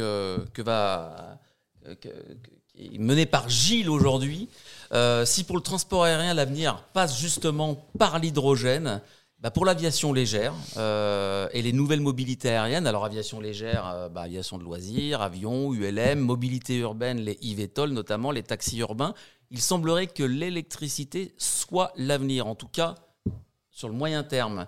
L'électrification de l'aviation légère, c'est le point fixe de ce 10e jump seat avec Gilles Roy. Je tutoie. Alors, ça, en attendant l'hydrogène, Gilles. Oui, ça c'est un super lancement. Hein. Oui, alors donc, Thierry, tu en parlais de l'hydrogène. C'est vrai que l'hydrogène, ça a l'air d'être un sujet très européen, parce que c'est quand même Airbus qui a lancé ça en plein début de la pandémie. Guillaume Faury a dit la nouvelle frontière de l'aéronautique, c'est l'hydrogène. Et donc avec des ambitions énormes, parce que le défi technologique est très très important. L'agenda, c'est la première échéance, je dirais, c'est 2035 avec les premiers avions régionaux à hydrogène. Et en revanche, du côté Boeing, on ne parle pas d'hydrogène. Non, Boeing mise tout sur les carburants dits alternatifs, les SAF. Voilà. Alors, d'accord. Les carburants alternatifs, donc les SAF. Alternatifs durables, pardon, le nom complet, c'est carburants alternatifs durables. Ouais. Les SAF. Donc, les SAF et l'électrique. Hein. Donc, je réponds à ta question, monsieur l'animateur en chef. Et donc ce sont deux leviers. Continuons à employer le terme de levier de la que chérit l'ADEME. L'ADEME. Donc ces deux leviers peuvent permettre de commencer à réduire les émissions de CO2, mais a priori, du côté européen, on ne croit pas que ça sera la solution. Alors que tu dis que Boeing, lui, est plutôt... Je pense qu'on pourra supprimer toutes les émissions de CO2 Oui, enfin, fortement les réduire avec des SAF. Côté électrique, Airbus croit une dose d'électrification, une dose d'hybridation, pour être précis, comme dans les automobiles. Voilà. Alors justement, tu parles les automobiles, on peut faire le parallèle. On a vu qu'il a suffi que les gouvernements mettent des subventions pour l'achat de voitures électriques pour que les constructeurs s'engouffrent complètement dans cette voie. Et aujourd'hui, donc, les voitures électriques, on en voit tous les constructeurs ont une offre très très importante. Ouais. En revanche, au niveau aviation, eh bien, pour l'instant, il y a un seul avion certifié électrique, c'est donc le Vélis Electro de Pipistrel. Mm-hmm. Et quand on parle d'avion, on est un peu gentil parce que ça ressemble quand même plus à un ULM. Hein. Ouais. Il existe d'ailleurs en catégorie ULM. Mais là, donc là, c'est avion. Ça, donc, ce qu'on voit, c'est que c'est quand même un sacré défi de vouloir faire voler des avions à l'électricité. Mais n'empêche que, comme toujours, pour l'aéronautique, c'est un défi qu'elle est en train de relever, et puis donc elle le relève de façon assez encourageante, dynamique. Ouais. Alors, mais on voit pas mal de prototypes, trucs tournés, enfin au fur et à mesure. Moi, je me rappelle justement, Gilles, quand tu parlais du Covid et Airbus qui est rentré là-dedans, ils avaient fait une annonce justement, vu qu'il y avait, mis à part le Covid, c'était une des actualités, des seules actualités entre guillemets l'aéronautique. C'est vrai que même nous, à l'école, on en avait parlé entre nous en disant ça a l'air prometteur en tout cas. Oui. Question sur le chat. Alors, je mets mes lunettes. Alors toujours notre ami Franck. Ce qui a poussé les constructeurs auto à s'y mettre, c'est surtout la limitation du quota d'émissions moyen sur l'ensemble de la gamme. Ils n'ont pas eu d'autre choix pour continuer à vendre des SUV thermiques, c'est vrai, haut de gamme, que d'avoir suffisamment de ventes zéro émission. Ouais. Non, bah c'est une précision effectivement qui est importante. Et donc, c'est vrai effectivement, il n'y a pas eu que les subventions. Les subventions sont arrivées après coup. Et merci Franck. C'est une réglementation européenne qui a lancé le mouvement, on peut le dire comme ça. Et je ne suis pas sûr qu'aux États-Unis, il y ait des subventions pour acheter des Tesla. Ça m'étonnerait. Ça m'étonnerait aussi. Peut-être sur en tout cas, l'automobile et l'avion, il y a trois dimensions pour l'avion et il y a un ennemi justement dans l'électrique, c'est le poids. Hein, c'est peut-être plus facile d'équiper les voitures de batterie qu'un avion. Tout à fait. On tourne vers l'ingénieur. On sort la carte ingénieur. Voilà. Alors c'est bon. Donc oui, effectivement, l'ennemi en aviation, c'est le poids encore plus que dans l'automobile. Si on fait une Zoé, qui est une voiture relativement petite, qui pèse, je crois qu'elle pèse à peu près 1,5 tonnes, ça n'empêche pas la voiture de rouler. Alors oui, les accélérations seront peut-être plus lentes, ou il faudra en tenir compte au moment du freinage, mais ça se gère. On a toujours une automobile qui va à la même vitesse que les autres, qui circule avec les autres, et qui a 4 ou 5 places, je ne sais plus.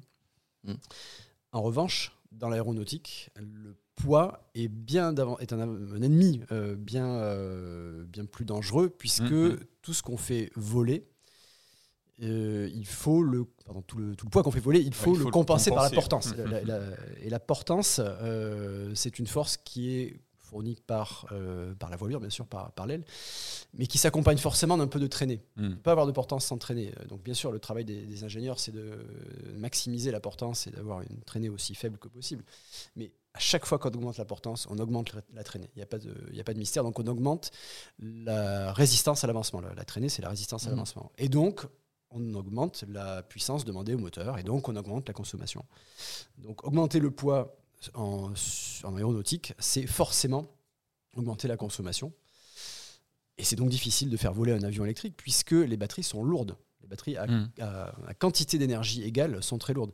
Je lisais récemment les batteries dernier cri employées par Diamond Aircraft sur un de leurs petits avions. Donc un avion des A40. Des A40. Alors honnêtement, je ne sais plus exactement de quel avion il s'agit, mais bon, tout compris en tenant compte du conditionnement des batteries, enfin de l'ensemble du système de batterie, on est, alors je vais parler en kilowattheure par kilo, on est à 0,2 kilowattheure par kilo sur ces batteries, quand pour le kérosène, on est à 10 kilowattheures par kilo. Ah oui. On a un rapport de 1 à 20. C'est incroyable. Ouais. Et l'hydrogène est, de ce point de vue-là, plutôt favorable. Donc c'est pour ça que l'hydrogène a un avantage sur les batteries, aux yeux d'Airbus en tout cas. Et voilà, donc une batterie, c'est très lourd à quantité d'énergie égale. Il y a ça, et par rapport à, si on continue le parallèle entre l'avion et la voiture, on sait qu'en aviation, on a besoin de redondance en permanence. En voiture, s'il y a un problème sur le moteur, on se met sur la bande d'arrêt d'urgence et puis on descend de la voiture, notamment en cas d'emballement thermique, quand les batteries commencent à chauffer et à prendre feu. Donc en aviation, par exemple, sur les moteurs que développe le moteur électrique Ingenious, que développe Safran, c'est en fait un moteur double. C'est-à-dire que s'il y a une partie du moteur qui s'arrête, l'autre peut continuer. Pareil pour un des gros problèmes, c'est l'emballement thermique des batteries, d'où la réalisation de véritables sarcophages à l'intérieur desquels la batterie, si elle prend feu, du moins le feu sera contenu. Donc tout ça, ça augmente la masse. Et donc ça limite forcément les performances et l'autonomie. Aujourd'hui, un avion électrique, c'est 1 heure de vol, pas plus. Et quand on dit 1 heure de vol, si on met les réserves, ça veut dire quoi, 40-45 minutes. Ouais. Et je pense d'ailleurs justement sur ces histoires de batterie contenir en cas d'emballement thermique, je crois que Boeing, au lancement du 787, a eu des soucis de batterie. Bien justement. Sûr. C'est ça, et ils ont dû, vers 2013, ajouter une sorte de sarcophage qui a fait perdre un petit peu de son intérêt aux gains de poids par les systèmes plus électriques sur le 787. Donc, juste pour donner un petit peu de contexte, le 787 n'est pas un avion à propulsion électrique, mais tu as tout à fait raison de le souligner, c'est un avion qui utilise davantage de systèmes électriques à bord, donc plutôt que du pneumatique, etc. Exactement, plutôt que des systèmes hydrauliques, plutôt que des systèmes pneumatiques. Davantage d'électricité, donc des batteries plus importantes. Ouais, ça, c'est intéressant.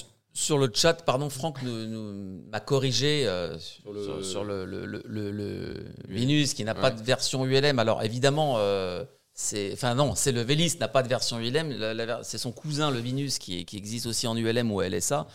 Voilà, effectivement. Bon, après, ce sont les mêmes. Quand on les regarde, on voit pas trop la différence. Mais merci de l'avoir précisé, Franck. Ah, un autre chat important. Alors, toujours de Franck. L'hydrogène, c'est séduisant, mais ça demande un volume énorme. Voilà. Attends, il va mettre ses lunettes. Ouais. L'hydrogène, c'est séduisant, mais ça demande un volume énorme. Il faut revoir l'architecture des avions, genre aile volante, pour avoir une autonomie suffisante. Donc finalement, ça va avoir à peu près la même problématique que l'électrique, qui est plus limité par le poids que par le volume. Sur les avions dits normaux, entre guillemets. Bon, alors on élargit le débat sur. Oui, non, mais c'est très intéressant. Mais, exact. Je pense qu'on devrait faire une autre émission sur l'hydrogène. Ouais, aujourd'hui, on va faire plutôt parler d'électricité. On reviendra là-dessus sur ce sujet, Franck. Oui. Mais merci. Mais c'est tout ça aussi pour dire que là, on est en face d'un problème, d'un défi technologique énorme. Là, on parlait tout à l'heure de rupture technologique, mais il va falloir complètement se réinventer. Et je me souviens, il y a un an, avoir assisté à une conférence, du moins une prise de parole de Guillaume Faury devant les patrons des aéroports français, et qui disait ça, on est en train d'inventer une aviation qui sera totalement différente de celle qu'on connaît aujourd'hui. On recommence à zéro. Ouais. Mais donc, ça va être... C'est intéressant. Et alors, on recommence à zéro, et le point de départ... Eh bien, c'est comme quand on a commencé à voler à la fin du 19e siècle et au début du 20e, on commence par ce qui est le plus petit, c'est-à-dire qu'on commence par l'aviation légère. Ouais. Et c'est un laboratoire pour l'aviation de demain. Aujourd'hui, l'aviation légère est vraiment un laboratoire pour la grande industrie. Alors, au départ, elle l'a snobé, carrément, mais aujourd'hui, on le voit sur tous les programmes sérieux. Je dis sérieux parce que des programmes, des gens qui sont en train de réinventer l'aviation, il y en a des centaines.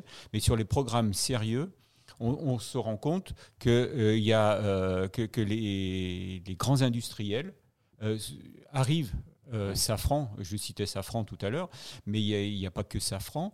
Hier, on a mis en ligne, ou ce matin, un article sur Aérobuzz à propos de Zero Avia. Zero Avia, donc, il fabrique un système électrique à base d'une pile à combustion hydrogène pour les avions légers. Et bien, c'est Textron Textron Aviation qui est intéressé pour son Cessna Grand Caravan. Le Grand Caravan. Donc, aujourd'hui, on est en train de développer l'industrie aéronautique, avec l'aide des start-up, est en train de développer tout un ensemble de solutions qui vont permettre d'être exploitées de façon opérationnelle par des écoles de pilotage. Ce sera les premiers utilisateurs, ce seront les écoles de pilotage. Après, ce sera l'aviation de tourisme d'une façon plus globale. Et au fur et à mesure, on va monter en puissance, et puis on va pouvoir aller sur des avions de plus en plus gros. Un exemple, c'est Voltaero. Voltaero qui commence avec son Casio 330 sur un avion de 4 places et qui ambitionne d'aller jusqu'aux 8 places progressivement. Donc à lui seul, il montre l'évolution.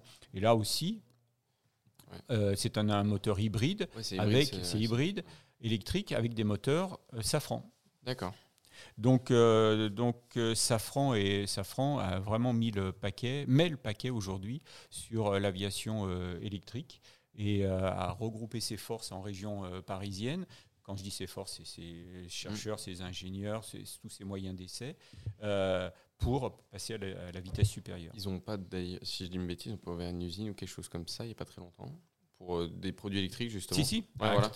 On y était, Aérobuzz y était la semaine dernière ou il y a 15 jours pour assister justement à cette inauguration et rencontrer les dirigeants de cette boîte. Et c'est vrai que c'est bien parti. Alors, on parlait du Vélis Electro, mais pour Safran, justement, il nous disait que le prochain avion qui volerait, ce serait le LiFlyer 2. Donc, ça sera aussi un avion de la même catégorie que le Pipistrel Vélis Electro. C'est un avion de conception américaine, hein, c'est ça ? C'est ça, c'est un avion... Bay Aerospace. Oui, c'est ça, Bay Aerospace, qui lui aussi a une gamme de 2, 4 et 8 places. Et donc, il commence par le 2. Et puis, il pense que Safran estime que cet avion pourrait être certifié aux États-Unis avant la fin de l'année prochaine. Sachant que Safran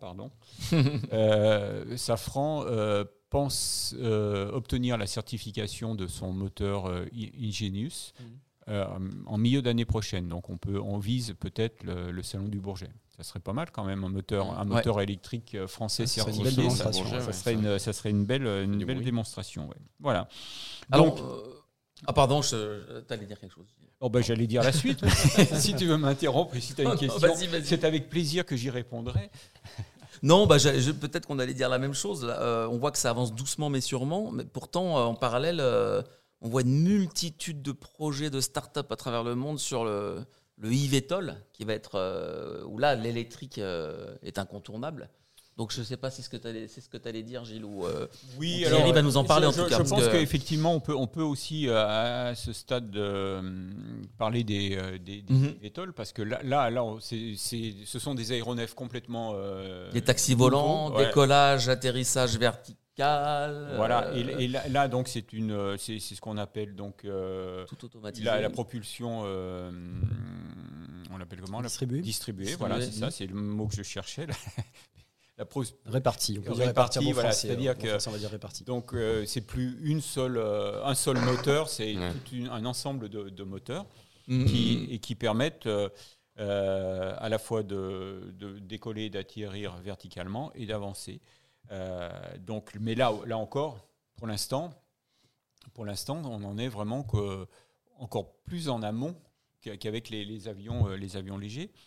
Et on promet des vols commerciaux pour les JO de Paris. Là, je me tourne vers Thierry, parce que Thierry a été un des animateurs d'un grand événement organisé par l'Académie de l'air et de l'espace il y a une dizaine de jours à Paris et à Toulouse, où là étaient réunis vraiment tous les gens qui sont impliqués dans les nouvelles mobilités. Et donc là, toi, tu en as ressorti quoi de ce grand symposium Alors je vais essayer de donner une vue un petit peu générale donc sur les eVTOL, les taxis volants électriques, puis après je vais me recentrer sur l'électrique. Donc, d'une manière générale, ce qui est ressorti, c'est le nombre considérable de problèmes, de défis, pour prendre un terme plus positif, à relever par cette future aviation, cette aviation en devenir, des problèmes de tous ordres. Celui qui m'a peut-être le plus frappé, donc problème avant d'entrer en service, aucun de ces taxis volants électriques n'est en service. Il y a eu des démonstrations, certaines assez poussées, avec des passagers cobayes entre guillemets à bord. Bon, j'ai plus vraiment en Chine. En Chine, je sais pas, non, en Europe aussi, je crois, mais j'ai vraiment le plus grand respect pour le travail de conception réalisé par les ingénieurs. Néanmoins, comme ils inventent une nouvelle aviation, eh ben, y a plein de choses qui doivent aller avec et qui ne vont pas de soi. Par exemple, en cas de perte de communication, aujourd'hui, ça arrive régulièrement qu'un avion léger perde le contact radio. Et ça arrive régulièrement que l'armée de l'air fasse décoller un avion ou hélicoptère pour s'approcher de l'ULM ou de l'avion qui a perdu le contact et doivent établir un contact visuel. C'est une procédure de sûreté du territoire en l'occurrence, qui porte nom. Alors le chat va peut-être nous aider. Cette procédure porte nom. Et ce contact visuel doit être établi avec le pilote de l'avion léger ou de l'ULM. Mais si ce sont des aéronefs autonomes, comme tous les concepteurs l'ambitionnent, si ce sont des aéronefs autonomes et qu'il n'y a qu'un ou des passagers à bord, avec qui le pilote du Rafale, par exemple, va-t-il établir le contact visuel ? Point d'interrogation. Et le commandant du CDAOA, non, le sigle m'échappe, mais c'est l'entité de l'armée de l'air qui s'occupe de ça, dit « mais moi, il me faut un pilote avec qui communiquer ». Alors, on peut imaginer un pilote à distance, un pilote au sol. Oui, mais non, justement, on parle du cas où la communication radio a été perdue. Donc c'est seulement un exemple. Donc, c'est un des gros enjeux, ça, intégrer le eVTOL dans le trafic aérien d'aujourd'hui. Quoi. Donc, une myriade de problèmes à résoudre. Ouais. Alors c'est quand même une industrie qui avance en termes technologiques. Vraiment, on est assez proche. Pour beaucoup de projets, on est de plus en plus proche soit du premier vol, soit de la mise en service. Le CNOA, merci le chat. C'est pas CDAOA. Bon. Non, je cherche la signification du. Le MASA, mesure active de sûreté aérienne. Ah d'accord, ok, merci. Le MASA au-dessus. Ouais, merci. Oui. Ok, merci le chat. Et donc pour focaliser sur l'électrique, eh bien oui. Alors là, je pense que cette industrie-là, même le terme industrie est peut-être un grand mot puisque c'est une industrie en devenir, mais peut apporter quelque chose à l'aviation électrique en général. Et Airbus, en l'occurrence Guillaume Faury, considère le projet d'Airbus qui s'appelle le City. Mince, ça m'échappe. City Airbus. Le considère comme un laboratoire, justement, un laboratoire volant pour des technologies qui, un jour, embarqueront sur des avions de ligne, sur des avions commerciaux. Et c'est plus facile et moins cher de mettre au point ces technologies, en tout cas de commencer à les utiliser à cette petite échelle, que de passer directement à l'échelle d'un A320, par exemple. Donc, vraiment, l'apport, je pense, peut être significatif à la fois en matière de mise au point initiale et aussi en matière de relation avec l'autorité de certification, avec l'EASA, en l'occurrence, en Europe, l'organisme qui homologue les aéronefs, puisque dans le cadre de la mobilité aérienne urbaine, dans le cadre des eVTOL, l'EASA s'est donné elle-même un objectif ambitieux d'accélérer les processus de certification sans perdre un pouillème de sécurité. Garder le même niveau de sécurité, mais aller plus vite en termes de certification. Donc, parler d'objectifs de performance plutôt que de techniques à employer obligatoirement. Et donc, ces nouveaux moyens de certification, cette nouvelle approche de la certification, cette nouvelle philosophie, peut aider aussi l'aviation électrique à émerger. Oui, et c'est techniquement, la technologie est quand même relativement bien avancée là, pour les eVTOL, sur le plan électrique, je veux dire, hein, pour vraiment qu'on soit resté sur le sujet de l'électrique. Oui. L'autonomie, le poids est quand même... L'autonomie, non, pas encore. Pas encore, mais le poids, la gestion du poids, on en parlait tout à l'heure. Il y a vraiment des progrès. Après, il y a tellement de projets. Il y a quand même des progrès notables, même chez les plus ambitieux. Je pense à Lilium, qui, il y a quelques mois, a réussi la première transition, du vol vertical au vol horizontal, alors que l'architecture de l'aéronef est assez complexe. Donc oui, gros progrès, mais on n'est pas encore arrivé à l'objectif, notamment en termes d'autonomie. Donc, ceux qui sont peut-être le plus en avance, c'est Volocoptère, qu'on verra, du moins qui sont actuellement en région parisienne, à Pontoise, et qui vont commencer les essais d'intégration aussi dans le trafic en vue des Jeux Olympiques. Bon, mais pour l'instant, on parle vraiment de saut de puce, de démonstration. Les eVTOL sont nettement en retrait par rapport aux Vélis électro. Et d'ailleurs, ce qui est amusant, c'est que chaque fois qu'il y a un événement à Pontoise pour parler de l'avancement des taxis volants, des trucs comme ça. On fait appel au Vélis Electro pour faire une démo, parce que pour l'instant, il n'y a que lui qui vole. Donc ça, c'est amusant. Ouais. Donc sur les taxis volants, il va y avoir encore pas mal de temps. Et puis là aussi, il y aura des étapes. Je dirais, avant que les passagers soient seuls à bord, il y aura aussi... le pilote va être là pendant longtemps. Il y aura d'abord une étape pilotée, oui, tout à fait. Oui. Avec un pilote Franck nous pose une question. Ouh là là, mais c'est une grande question. Est-ce qu'on est sûr qu'Airbus a envie de faire quelque chose de sérieux cette fois-ci ? Parce que si on se... Alors, je pense que c'est le... Franck, tu parles du City. Parce que si on se souvient de l'IFAN... Ah oui, l'IFAN. Ils ont énormément communiqué dessus, annoncé qu'ils allaient le lancer, traverser la Manche, eh oui. Puis quand le département communication n'avait plus rien à en tirer, ils l'ont laissé tomber sans rien dire. Bon, on peut poser la question à Airbus directement. Alors ça va me donner l'occasion de corriger une erreur de ma part. D'ailleurs, effectivement, grâce à la question, je me rends compte que j'ai utilisé en partie à tort le nom de City Airbus, qui a longtemps été le nom du projet d'Airbus. Et c'est sur ce projet-là, d'ailleurs, que Guillaume Faury disait « c'est un laboratoire volant ». Et là, j'avais les plus grands doutes, je les avais exprimés d'ailleurs dans Aérobuzz à l'occasion, j'avais les plus grands doutes sur la volonté d'Airbus d'avancer vraiment dans la direction de l'eVTOL, de la mobilité aérienne urbaine. Et le projet a évolué vers le nouveau nom que j'aurais dû donner tout de suite, c'était le Next Gen. Le Next Gen. Voilà, c'est ça, oui. Qui sonne plus ou moins bien en français, mais donc le Next Gen, c'est un projet qui prend la suite du City Airbus et qui a une date, alors je ne l'ai plus en tête, mais qui a des objectifs de mise en service. Donc là, on est plus dans le produit qu'on veut commercialiser. Et là, je pense que... Pour Airbus, et ça c'est pour répondre à Franck Ny, je pense qu'aujourd'hui, Airbus, comme beaucoup d'autres d'ailleurs, voit dans ses eVTOL un complément aux hélicoptères. Peut-être que les eVTOL vont grignoter une partie du marché actuel des hélicos, mais ils vont peut-être développer aussi. Et donc, c'est un marché que les constructeurs d'hélicoptères comme Airbus ne peuvent pas ignorer. Oui, les constructeurs d'eVTOL espèrent que grâce à un bruit réduit, les eVTOL pourront aller là où les hélicoptères ne peuvent pas parce qu'ils font trop de bruit. Parce que pour l'instant, tous les schémas, toutes les belles images de synthèse qu'on voit, c'est effectivement, c'est pas des eVTOL en race campagne. Ils sont sur des toits à Singapour, en plein centre à Sao Paulo, aux États-Unis. Donc c'est là où alors Sao Paulo, il y a évidemment beaucoup d'hélicoptères, mais il y a plein d'endroits où les hélicoptères n'ont pas le droit d'aller parce qu'ils font trop de bruit.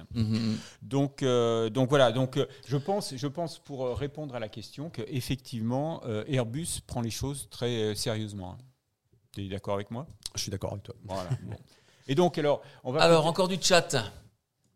Pilote Alexander, utiliser un R44 en version électrique ne serait pas une optimisation sur la distance franchissable et l'emport actuel des eVTOL ? Je crois qu'il y a déjà eu un projet d'électrification du R44 ou du R22 peut-être. Oui, je crois même qu'il y en a un qui vole.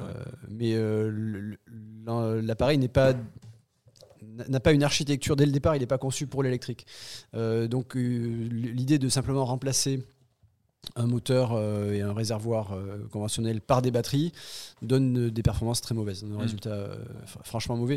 Et c'est la raison pour laquelle d'ailleurs les voitures électriques qui marchent bien ont été conçues, qui marchent bien commercialement en termes de performance, ont été conçues pour être électriques dès le départ. Mais l'ONERA a aussi un projet d'hélicoptère électrique, ou l'ENAC peut-être. Il y a un projet d'hélicoptère électrique. J'en étais perché il y a quelques années. Honnêtement, je ne sais pas où ils en sont. Qui existe depuis longtemps, mais dont on parle très très peu. Donc, je ne suis pas sûr que ce soit une solution. Honnêtement, je ne sais pas où ils en sont. Ouais. Ouais. Je sais qu'ils avaient quelque chose. Il y a énormément de projets en tout cas. Oui, c'est sûr. Moi, j'ai envie de vous poser la question sur le plateau et même sur le chat. Alors, j'ai un excellent rapport d'un bureau d'études là. La mobilité urbaine aérienne pourrait se réaliser plus rapidement qu'on ne le pense. Donc, premier vol commercial. C'est normal, un bureau d'études doit. C'est le cabinet Oliver Wyman. Hein, c'est ça. On peut les citer, c'est vrai. Premier vol commerciaux 2023, premier trajet public ouvert en 2025, premières opérations à grande échelle sans pilote en 2030. Sans pilote. Est-ce que vous y croyez Non. Voilà, moi, j'y crois pas. Sans pilote, j'y crois pas. Plutôt non, mais au moins.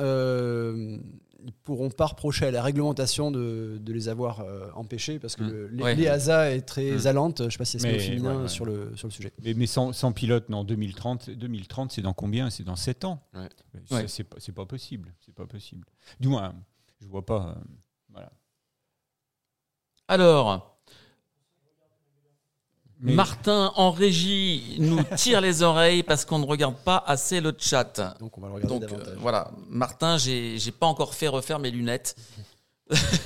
Merci à tous ceux qui sont là en ligne. On va conclure sur ce point fixe sur l'électrique. Il faut faire le tri quand même dans tous ces projets. Oui, alors je dirais le tri va se faire naturellement. Sélection naturelle. Il va y avoir une sélection naturelle. Ce qu'il y a, c'est que y a jusqu'à présent ceux qui étaient capables de lever le plus de fonds étaient ceux dont on parlait le plus. Donc là, il y a eu des dizaines, voire des centaines de millions de dollars qui ont été levés. Pas toujours avec beaucoup de succès et donc on va voir sur la ligne d'arrivée ou alors ça peut être la ligne de départ de la nouvelle génération des avions électriques et des eVTOL qui va s'aligner parce que pour l'instant Pipistrel est tout seul. On parle donc tout à l'heure on parlait de l'eFlyer de Bay Aerospace. Bon voilà, c'est un départ de course un petit peu mou, mais on verra. En tous les cas, moi, ce que je retiens, c'est que ça va bénéficier à la formation. Ça, c'est sûr que l'aviation légère et l'aviation générale va bénéficier en premier de tous ces progrès technologiques. Mais encore une fois, Je dirais, on a commencé par un parallèle entre l'avion et la voiture. On peut le refaire aujourd'hui. Voler en électrique, c'est pas forcément économique, loin de là. Et si on voit que toutes les expériences, du moins toutes les tentatives de faire, d'exploiter de façon opérationnelle un Vélis électro, le seul avion pour l'instant électrique, un Vélis électro dans un aéroclub ou dans une école de pilotage, ça marche que s'il y a des subventions. S'il n'y a pas de subvention, c'est plus cher. L'heure de vol est plus chère qu'avec un avion classique. Ouais. Et puis en ce moment, avec ce qui se passe, l'électricité, etc., on parle de coupure de courant, ce genre de choses. Aussi, ça ne rassure pas non plus, pour le moment en tout cas. Mais je veux dire, alors, le seul un des arguments, c'est vis-à-vis des riverains. C'est que là, effectivement... C'est plus le bruit, là, effectivement. Mais bon, l'aviation électrique, l'aviation légère va sûrement en bénéficier. Voilà. On y reviendra aussi alors, sur l'impact écologique. Enfin, fabriquer des batteries, c'est un autre sujet, mais bon. Ouais. Bon, ben, vous l'aurez remarqué, c'est un sujet inépuisable. Et puis là, on est vraiment au cœur de quelque chose de nouveau qui est en train de se construire. Et donc, on en parle depuis longtemps sur Aérobuzz à longueur de semaine. C'est un sujet qui sera récurrent sur Jumpseat, ça c'est sûr. Voilà. Merci Gilles, merci à tous, merci aussi à Franck notamment, parce qu'on prend note de tout ce que vous nous dites, parce qu'on va refaire des émissions sur ces sujets et des articles évidemment, et on parlera évidemment de l'hydrogène, c'est incontournable. On en a déjà parlé, on en reparlera. On vient de faire la démonstration là que l'industrie quand même est en pleine mutation là avec ses projets, en tout cas elle se tourne vers demain avec des nouvelles technologies. C'est le moins qu'on puisse dire. C'est le moins qu'on puisse dire. Et alors Thierry, justement, toi, c'était notre invité Jumpseat, on avait noté des questions. Notre métier de journaliste aussi est en pleine mutation. Comment tu le vis, toi ? Oui. Ça c'est. Wow. Sans transition. Par exemple, nous, on est sur Twitch aujourd'hui. C'est quand même formidable. On est en direct. On interagit avec vous. On est. Alors pour répondre à la question, oui. Alors ce que j'ai vécu, ce que je vis depuis un peu plus d'un an, c'est le passage au tout numérique pour une publication qui était auparavant sur papier, qui était auparavant sur papier. Alors Aviation Week existe toujours en version papier. Est-ce que je peux le montrer ? Bien sûr. Alors, en revanche, donc bien sûr, on a diverses publications numériques pour accompagner le magazine papier. Mais la publication qui est passée au tout numérique, c'est la publication sur les salons, la publication que nous appelons Show News, nouvelle du salon. Donc c'est un quotidien que nous réalisons sur les grands salons, le salon du Bourget par exemple, et les salons de l'aviation d'affaires comme le salon eBase à Genève tous les ans. Et depuis un an, nous sommes passés au tout numérique. Et ça effectivement, c'est une mutation considérable.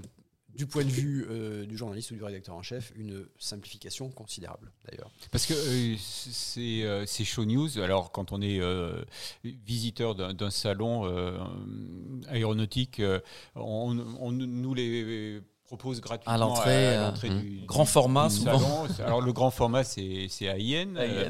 Après il y a 3-4 éditeurs sur des grands salons, sur d'autres c'est plutôt 2 ou 3.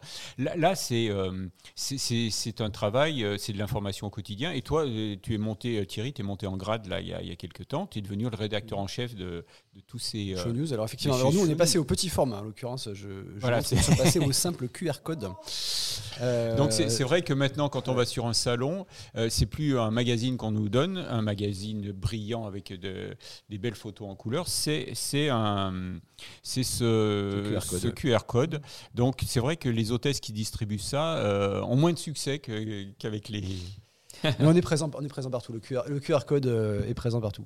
À Singapour, on était même dans les toilettes. Ah bon. Et donc, donc comme ça, tu parcours le monde avec ta rédaction.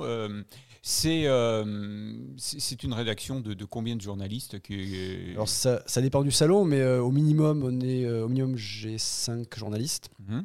comme sur le salon comme eBase par exemple. eBase c'est le salon de l'aviation d'affaires de Genève.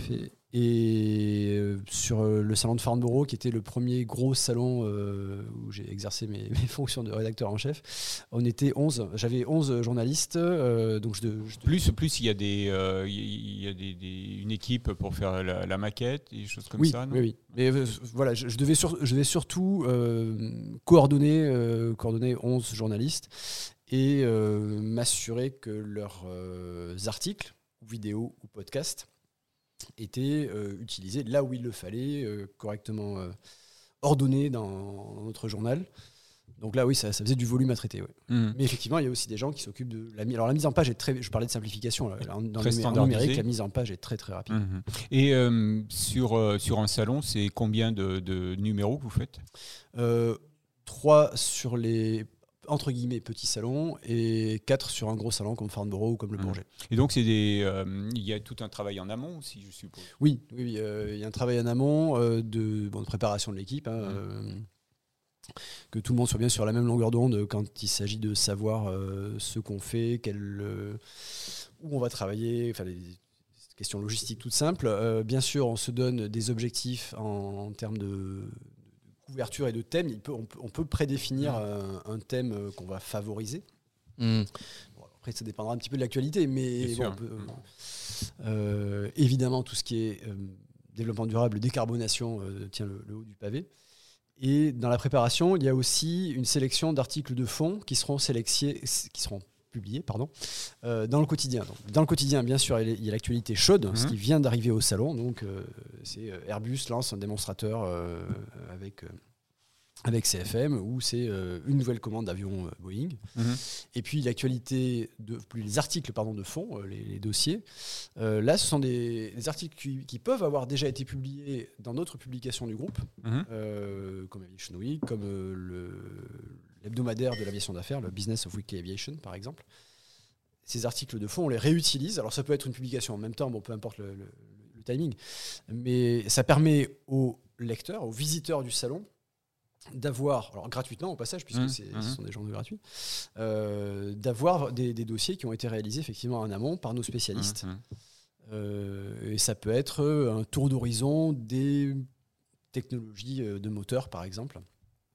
Par un de nos spécialistes, ça peut être, je parlais techno, ça peut être un tour d'horizon des compagnies du Golfe, par exemple. Sur le salon de Dubaï, on avait un dossier sur les compagnies du Golfe, où en sont-elles, commercialement, leur marché, leurs revenus, puisqu'elles publient de plus en plus leurs chiffres. Donc voilà, effectivement, il y a aussi ces articles de fond, copie froide, comme on dit en journalisme. Et ton prochain salon, c'est ?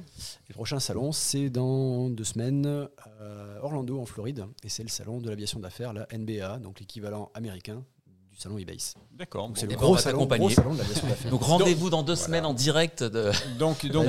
J'aimerais, mais les journées n'ont que 24 heures. On annonce déjà que sur la prochaine émission, tu seras pas avec nous, puisque tu seras à Orlando. Exact. Voilà. On pourra peut-être faire un duplex, on verra si Martin nous l'accorde. Vous n'en êtes pas à faire une émission sur Twitch, Aviation Week, rassure-nous encore. Bah, non. Tu vas nous donner l'idée, puisque tu nous donnes l'idée. Alors justement, très rapidement sur le chat, il y a beaucoup de nostalgiques sur les versions papier qu'on nous donne à l'entrée des salons, il y en a qui les collectionnent. Une personne demande aussi quels seront les prochains grands salons couverts par Aeronews. Alors, nous ne sommes pas Aeronews, nous sommes Aerobuzz, Jumpseat, donc on a plein de projets là-dessus, et là, je pense qu'il faut leur poser la question à eux, ils vous répondront. On salue Pascal Nizet qui vient de se connecter. Pascal, si tu nous regardes, tu nous regardes, on t'embrasse. Voilà, on va enchaîner parce qu'on est... Oui. Aviation Week. Eh bien, tous les grands. La Floride, justement. Donc voilà, le salon NBA. Le suivant, ce sera le salon eBase l'an prochain à Genève, au mois de mai. Puis il y aura le salon du Bourget en juin. Voilà. Et donc c'est un cycle, puisqu'après le Bourget, il y a Dubaï. Alors, à l'automne. Là, ce sera un gros dilemme pour Thierry, parce que comme Jumpseat sera en principe en direct tous les jours depuis le salon, avec toute l'équipe, donc. Les négociations sont en cours. Il va falloir réfléchir. Ouais. Il va falloir réfléchir. Mais je m'adresse aux nostalgiques des journaux de papier. Une des raisons pour lesquelles nous sommes passés au tout numérique, c'est les coûts. Et bien sûr, on n'a pas le coût du papier, mais aussi une volonté d'économie de ressources. On trouvait que le papier, c'était quand même, ça conduisait à quand même un gaspillage important sur les salons, puisque bien sûr, ces journaux sont lus, mais il y avait quand même beaucoup de journaux qui finissaient, qui étaient imprimés et non lus. Donc ça conduisait à un gaspillage de papier certain. Et puis aujourd'hui, quand je dis aujourd'hui, c'est vraiment à l'instant présent où le papier est devenu une denrée rare et coûte très cher. C'est vrai que l'équilibre économique de ces chauds-délits va être mis en question complètement. Donc vous, Aviation Week a pris le tournant bien avant le problème. Mais il y a des organisateurs de salons qui font peser sur les journaux papier la menace d'une interdiction ou d'une limitation de ces journaux que eux ils voient comme un trop-plein de papier. Okay. Nous devons avancer.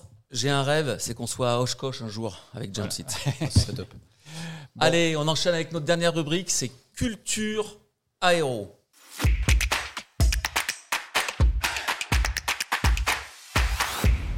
L'actualité culture en ligne et divertissement. On commence tout de suite avec toi, Antoine. Ouais, X-Plane 12, des nouvelles simulateurs. C'est un beau simulateur, X-Plane 12 aussi. Qui est connu depuis des années, puisque c'est un simulateur qui existait. Grand public, mais technique à l'origine. Plus technique que Flight Simulator. Ouais, beaucoup plus technique. Bah, je vais venir justement, je vais en parler dans la rubrique. Voilà, en ce moment, on a eu quelques news du côté d'X-Plane, avec X-Plane 12, justement. La société Lamina Research, qui est en gros le développeur du simulateur, a donné accès au grand public et à la bêta. Donc, moyennant l'achat du jeu, bien sûr. Mais accès à la bêta en avant-première, donc ce qui est assez intéressant. Et elle est assez prometteuse. Alors, vous verrez en background, vous allez avoir quelques vidéos du simu. Donc, c'est quoi X-Plane, à la base, c'est un simulateur comme Flight Sim, hein, qui existe. Sauf que croirait, là. Ouais, on s'y croirait. Ouais. Sauf que eux, ils utilisent un autre moteur physique. C'est-à-dire que pour faire court, dans Flight Simulator, on a des grands tableaux en disant telle action sur le manche va se reporter dans le tableau sur tel gain de portance, etc., etc. Alors que sur X-Plane, faut voir ça plutôt comme plutôt un objet physique en lui-même. Donc tout ce qui va être avion sur Flight Simulator, c'était assez sympa, mais tout ce qui était hélicoptère, la physique était moins bien représentée.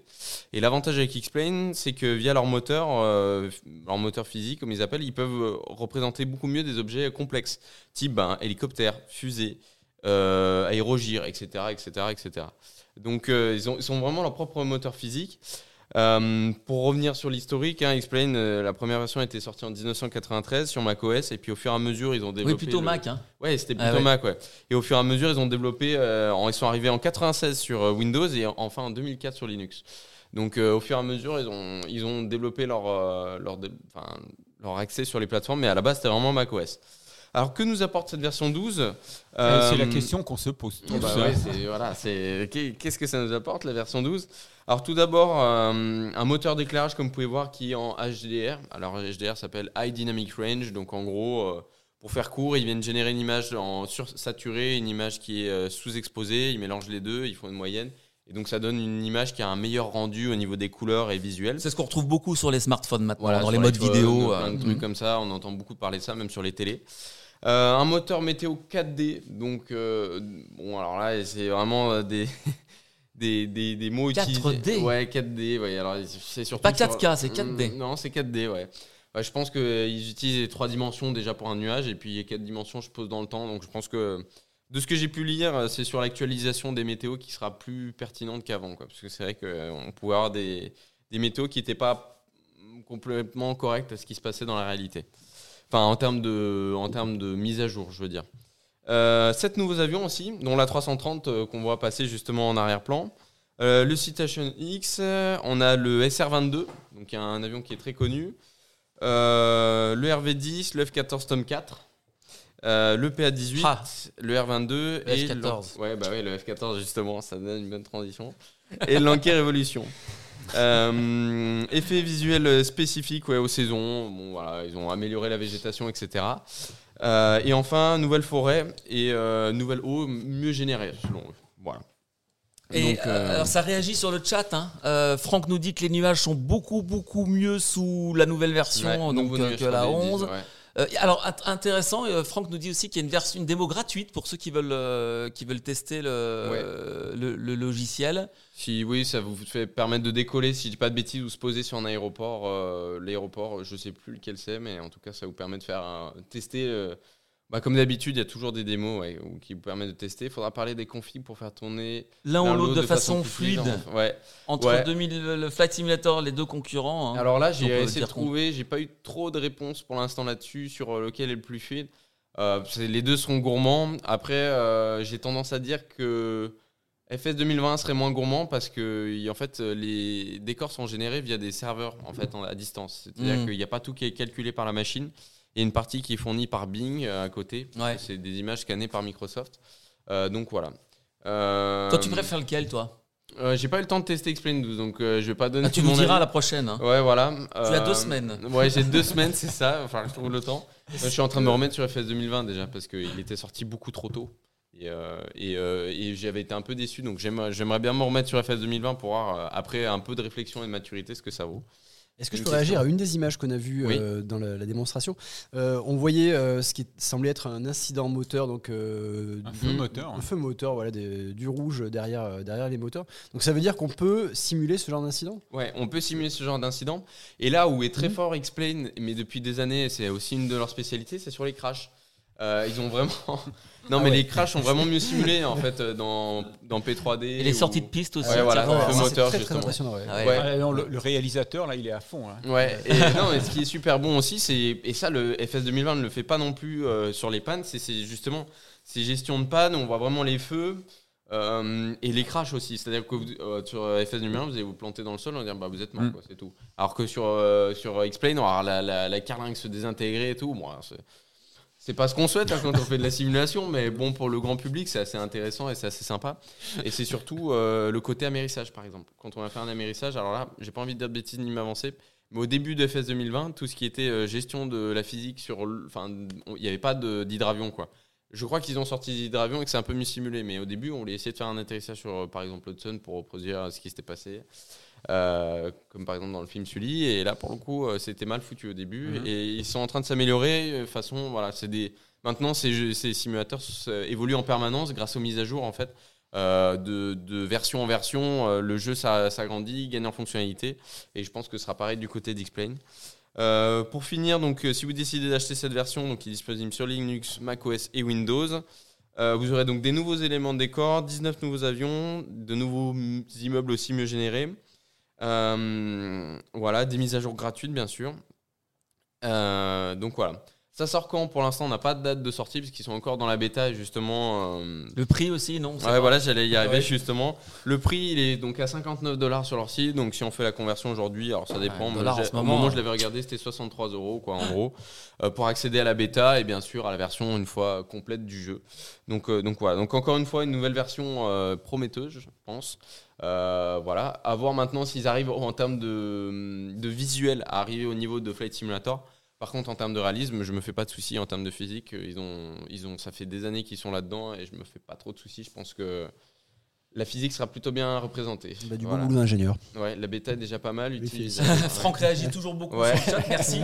Et ça, il faudra que dans de prochaines émissions, on fasse un vrai vol en direct. Hein, sur Linux, ça serait. On y pense, c'est dans les tuyaux. C'est prévu, c'est prévu. Bon, alors sur le chat, on a aussi. Alors là, il a un pseudo parce qu'il peut pas trop. C'est Tom Cruise qui nous regarde, qui nous a envoyé un clin d'œil. Alors il craque. On a beaucoup parlé de. Désolé Tom de t'avoir fait attendre. On a parlé de Top Gun au début de Jump Seat. Alors, il a envoyé un clin d'œil, Tom Cruise. Alors, pourquoi on vous en parle ? Parce que voilà, il est sur le tournage en ce moment. Parce que t'aimes bien Tom Cruise. Ouais, voilà, aussi. Il est sur le tournage de Mission Impossible 7 et 8, parce qu'apparemment, les deux films vont se suivre. Et il avait dévoilé une vidéo en avril 2022. C'était lors de l'avant-première, justement, de Top Gun Maverick à Las Vegas. Une vidéo pour ses fans où il était en plein tournage de Mission Impossible sur les ailes d'un Stearman, magnifique biplan. Et voilà ce qu'il dit.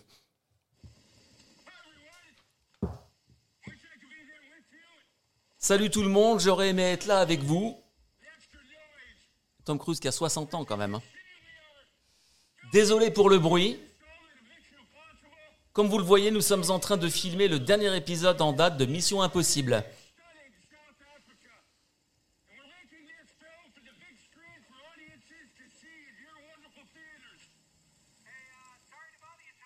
Et voilà, Christopher McQuarrie donc sur l'autre biplan qui lui dit qu'il y a du boulot à faire, il faut qu'on tourne, je dois vous interrompre.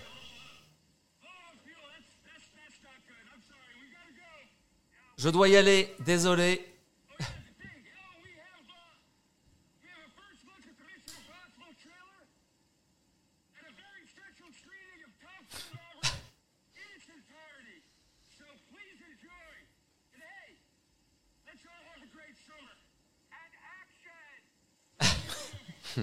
C'est quand même incroyable. Voilà.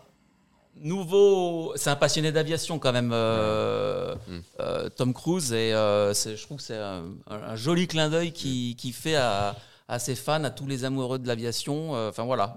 Oui, sur un magnifique avion en plus. Puis il a de l'humour parce que sa voix est déformée d'une manière qui leur est un petit peu ridicule quand même, qui n'est pas à la hauteur de. C'était notre clin d'œil. Top Cruise, il y en aura d'autres. Et on enchaîne avec Gilles. Je ne me reconnais plus depuis le début de l'émission. Là. Oui, c'est Gilles qui est à ta droite. Oui, j'arrive pas à m'y faire. Alors Gilles, on termine avec termine presque. Hein. Apollo 11. Oui, Apollo 11. Oui. Donc on est toujours dans l'attente du décollage d'Artemis. Donc là, tu as des nouvelles d'Artemis ? Au mieux novembre. Au mieux novembre, d'accord. Donc nous, en attendant, c'est une bande dessinée qui est intitulée Apollo 11, comment on a marché sur la Lune, qui vient de sortir. C'est c'est américain, hein, c'est Jonathan Fetter-Worm. Alors c'est ce qu'on appelle un roman graphique, hein, puisque c'est une BD de 216 pages, et c'est le récit de la mission Apollo 11. Entrecoupé de flashbacks sur les avancées qui ont permis d'aller jusque sur la Lune marcher, Armstrong et Aldrin. Et alors quand je parle de flashbacks, on part carrément de la formation géologique de la Lune, en passant par les débuts de l'astronomie, les observations depuis la Terre. On parle aussi des V1, des V2 quand même, puisqu'on sait qu'il y a une filiation. Hein. Et puis de la course avec Spoutnik. Voilà. Donc c'est passionnant, c'est aux humanoïdes associés, ça coûte 22 € et ce sera disponible le 19 octobre. Magnifique. Sans transition, Antoine. Ouais. La semaine prochaine débute, auront lieu des enchères. On a entendu parler un peu de partout. Une vente aux enchères de pièces d'Airbus A380. Elle aura lieu le 13, 14 et 15 octobre. Donc plusieurs lots disponibles de pièces d'A380 provenant du MSN 013, ex-avion d'Emirates, qui a été démantelé par la société Tarmac Aerosave. Plus de 500. À Tarbes. Tarbes, c'est ça. Plus de 500 éléments disponibles. Donc des lampes, le bar, l'escalier même de la 380, des hublots, des sièges, des houppes de réacteurs même. Donc pas mal d'éléments variés, etc. Et donc une vente aux enchères assez sympathique. Certains assez gros. Ouais, c'est ça. Pour mettre dans son salon, c'est compliqué effectivement. Vente aux enchères organisée au profit de la Fondation Airbus pour l'association Air Héritage. Voilà. Air Héritage qui conserve la mémoire de toute la construction des avions Airbus à Toulouse notamment. Et ça, c'est bien. Alors, quelqu'un sur le chat... faut voir s'il y a des pièces pour équiper le studio de Jump Seat. On y pense. Ce serait une bonne idée. Qui nous les offre un coup d'œil. On termine, Gilles, avec Poétique du ciel. Oui, alors là, série... c'est de l'autopromo, là. C'est de l'autopromo. C'est une série de podcasts, une collection de podcasts qu'on a lancée sur Aérobuzz au tout début de 2021.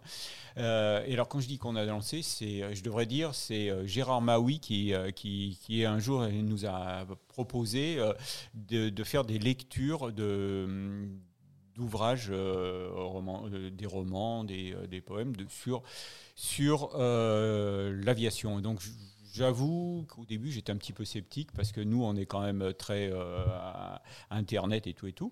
Et puis dès le début, moi, j'ai vraiment accroché et pas moi tout seul. Alors, il faut savoir que Gérard Maui a fait toute sa carrière dans l'aéronautique. Il a été DIRCOM dans des grandes boîtes.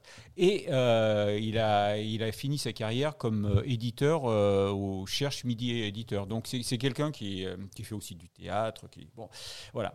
Et donc, là, samedi dernier, on a mis en ligne le 78e podcast de la série. Hein. Donc, toutes les semaines, Gérard nous propose une lecture de 3 à 4 minutes sur un extrait qu'il trouve dans un roman. Et j'avoue que chaque fois...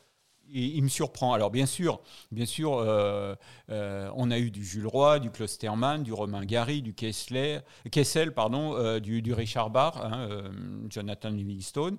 Saint-Exupéry est arrivé qu'au 35e épisode quand même. Hein, 35e épisode, pour l'instant, il est passé qu'une fois Saint-Ex. Mais il y a eu aussi, plus étonnant, Victor Hugo, Cocteau, Maupassant. Et même Proust. Alors là, il m'a scotché quand Proust, dans À la recherche du temps perdu, raconte le passage d'un aéroplane.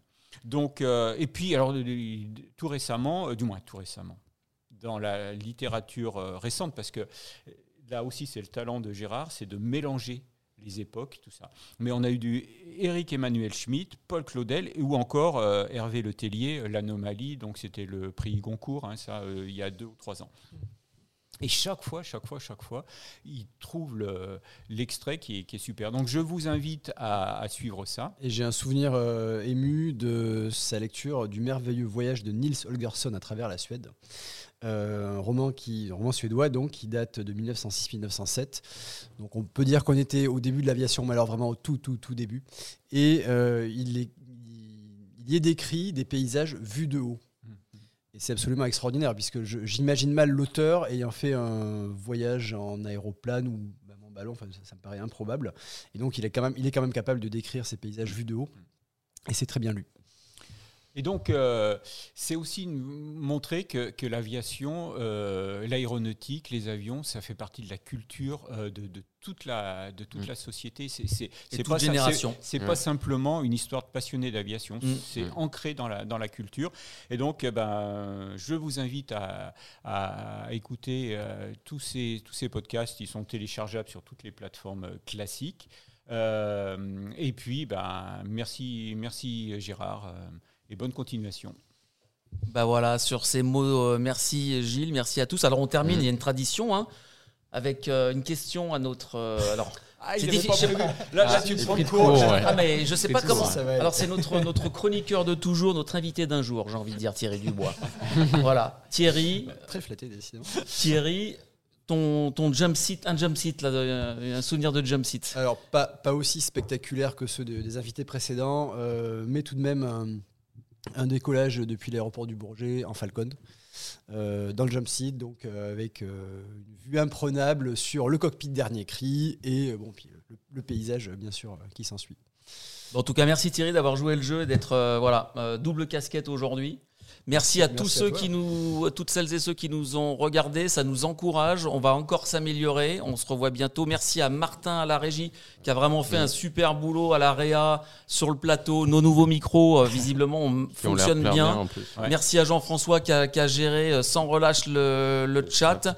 Et merci à tous ceux qui sont sur le plateau. Et puis, le prochain rendez-vous, c'est donc le... Dans 2 semaines. Dans 2 semaines. Oui, je sais pas la date. C'est le 18. Le 18 octobre. Le mardi 18 à 12h. Voilà, 18 octobre. Au plaisir de vous retrouver. Pour moi, c'est un peu plus tard. Merci à tous. Salut. Bon appétit.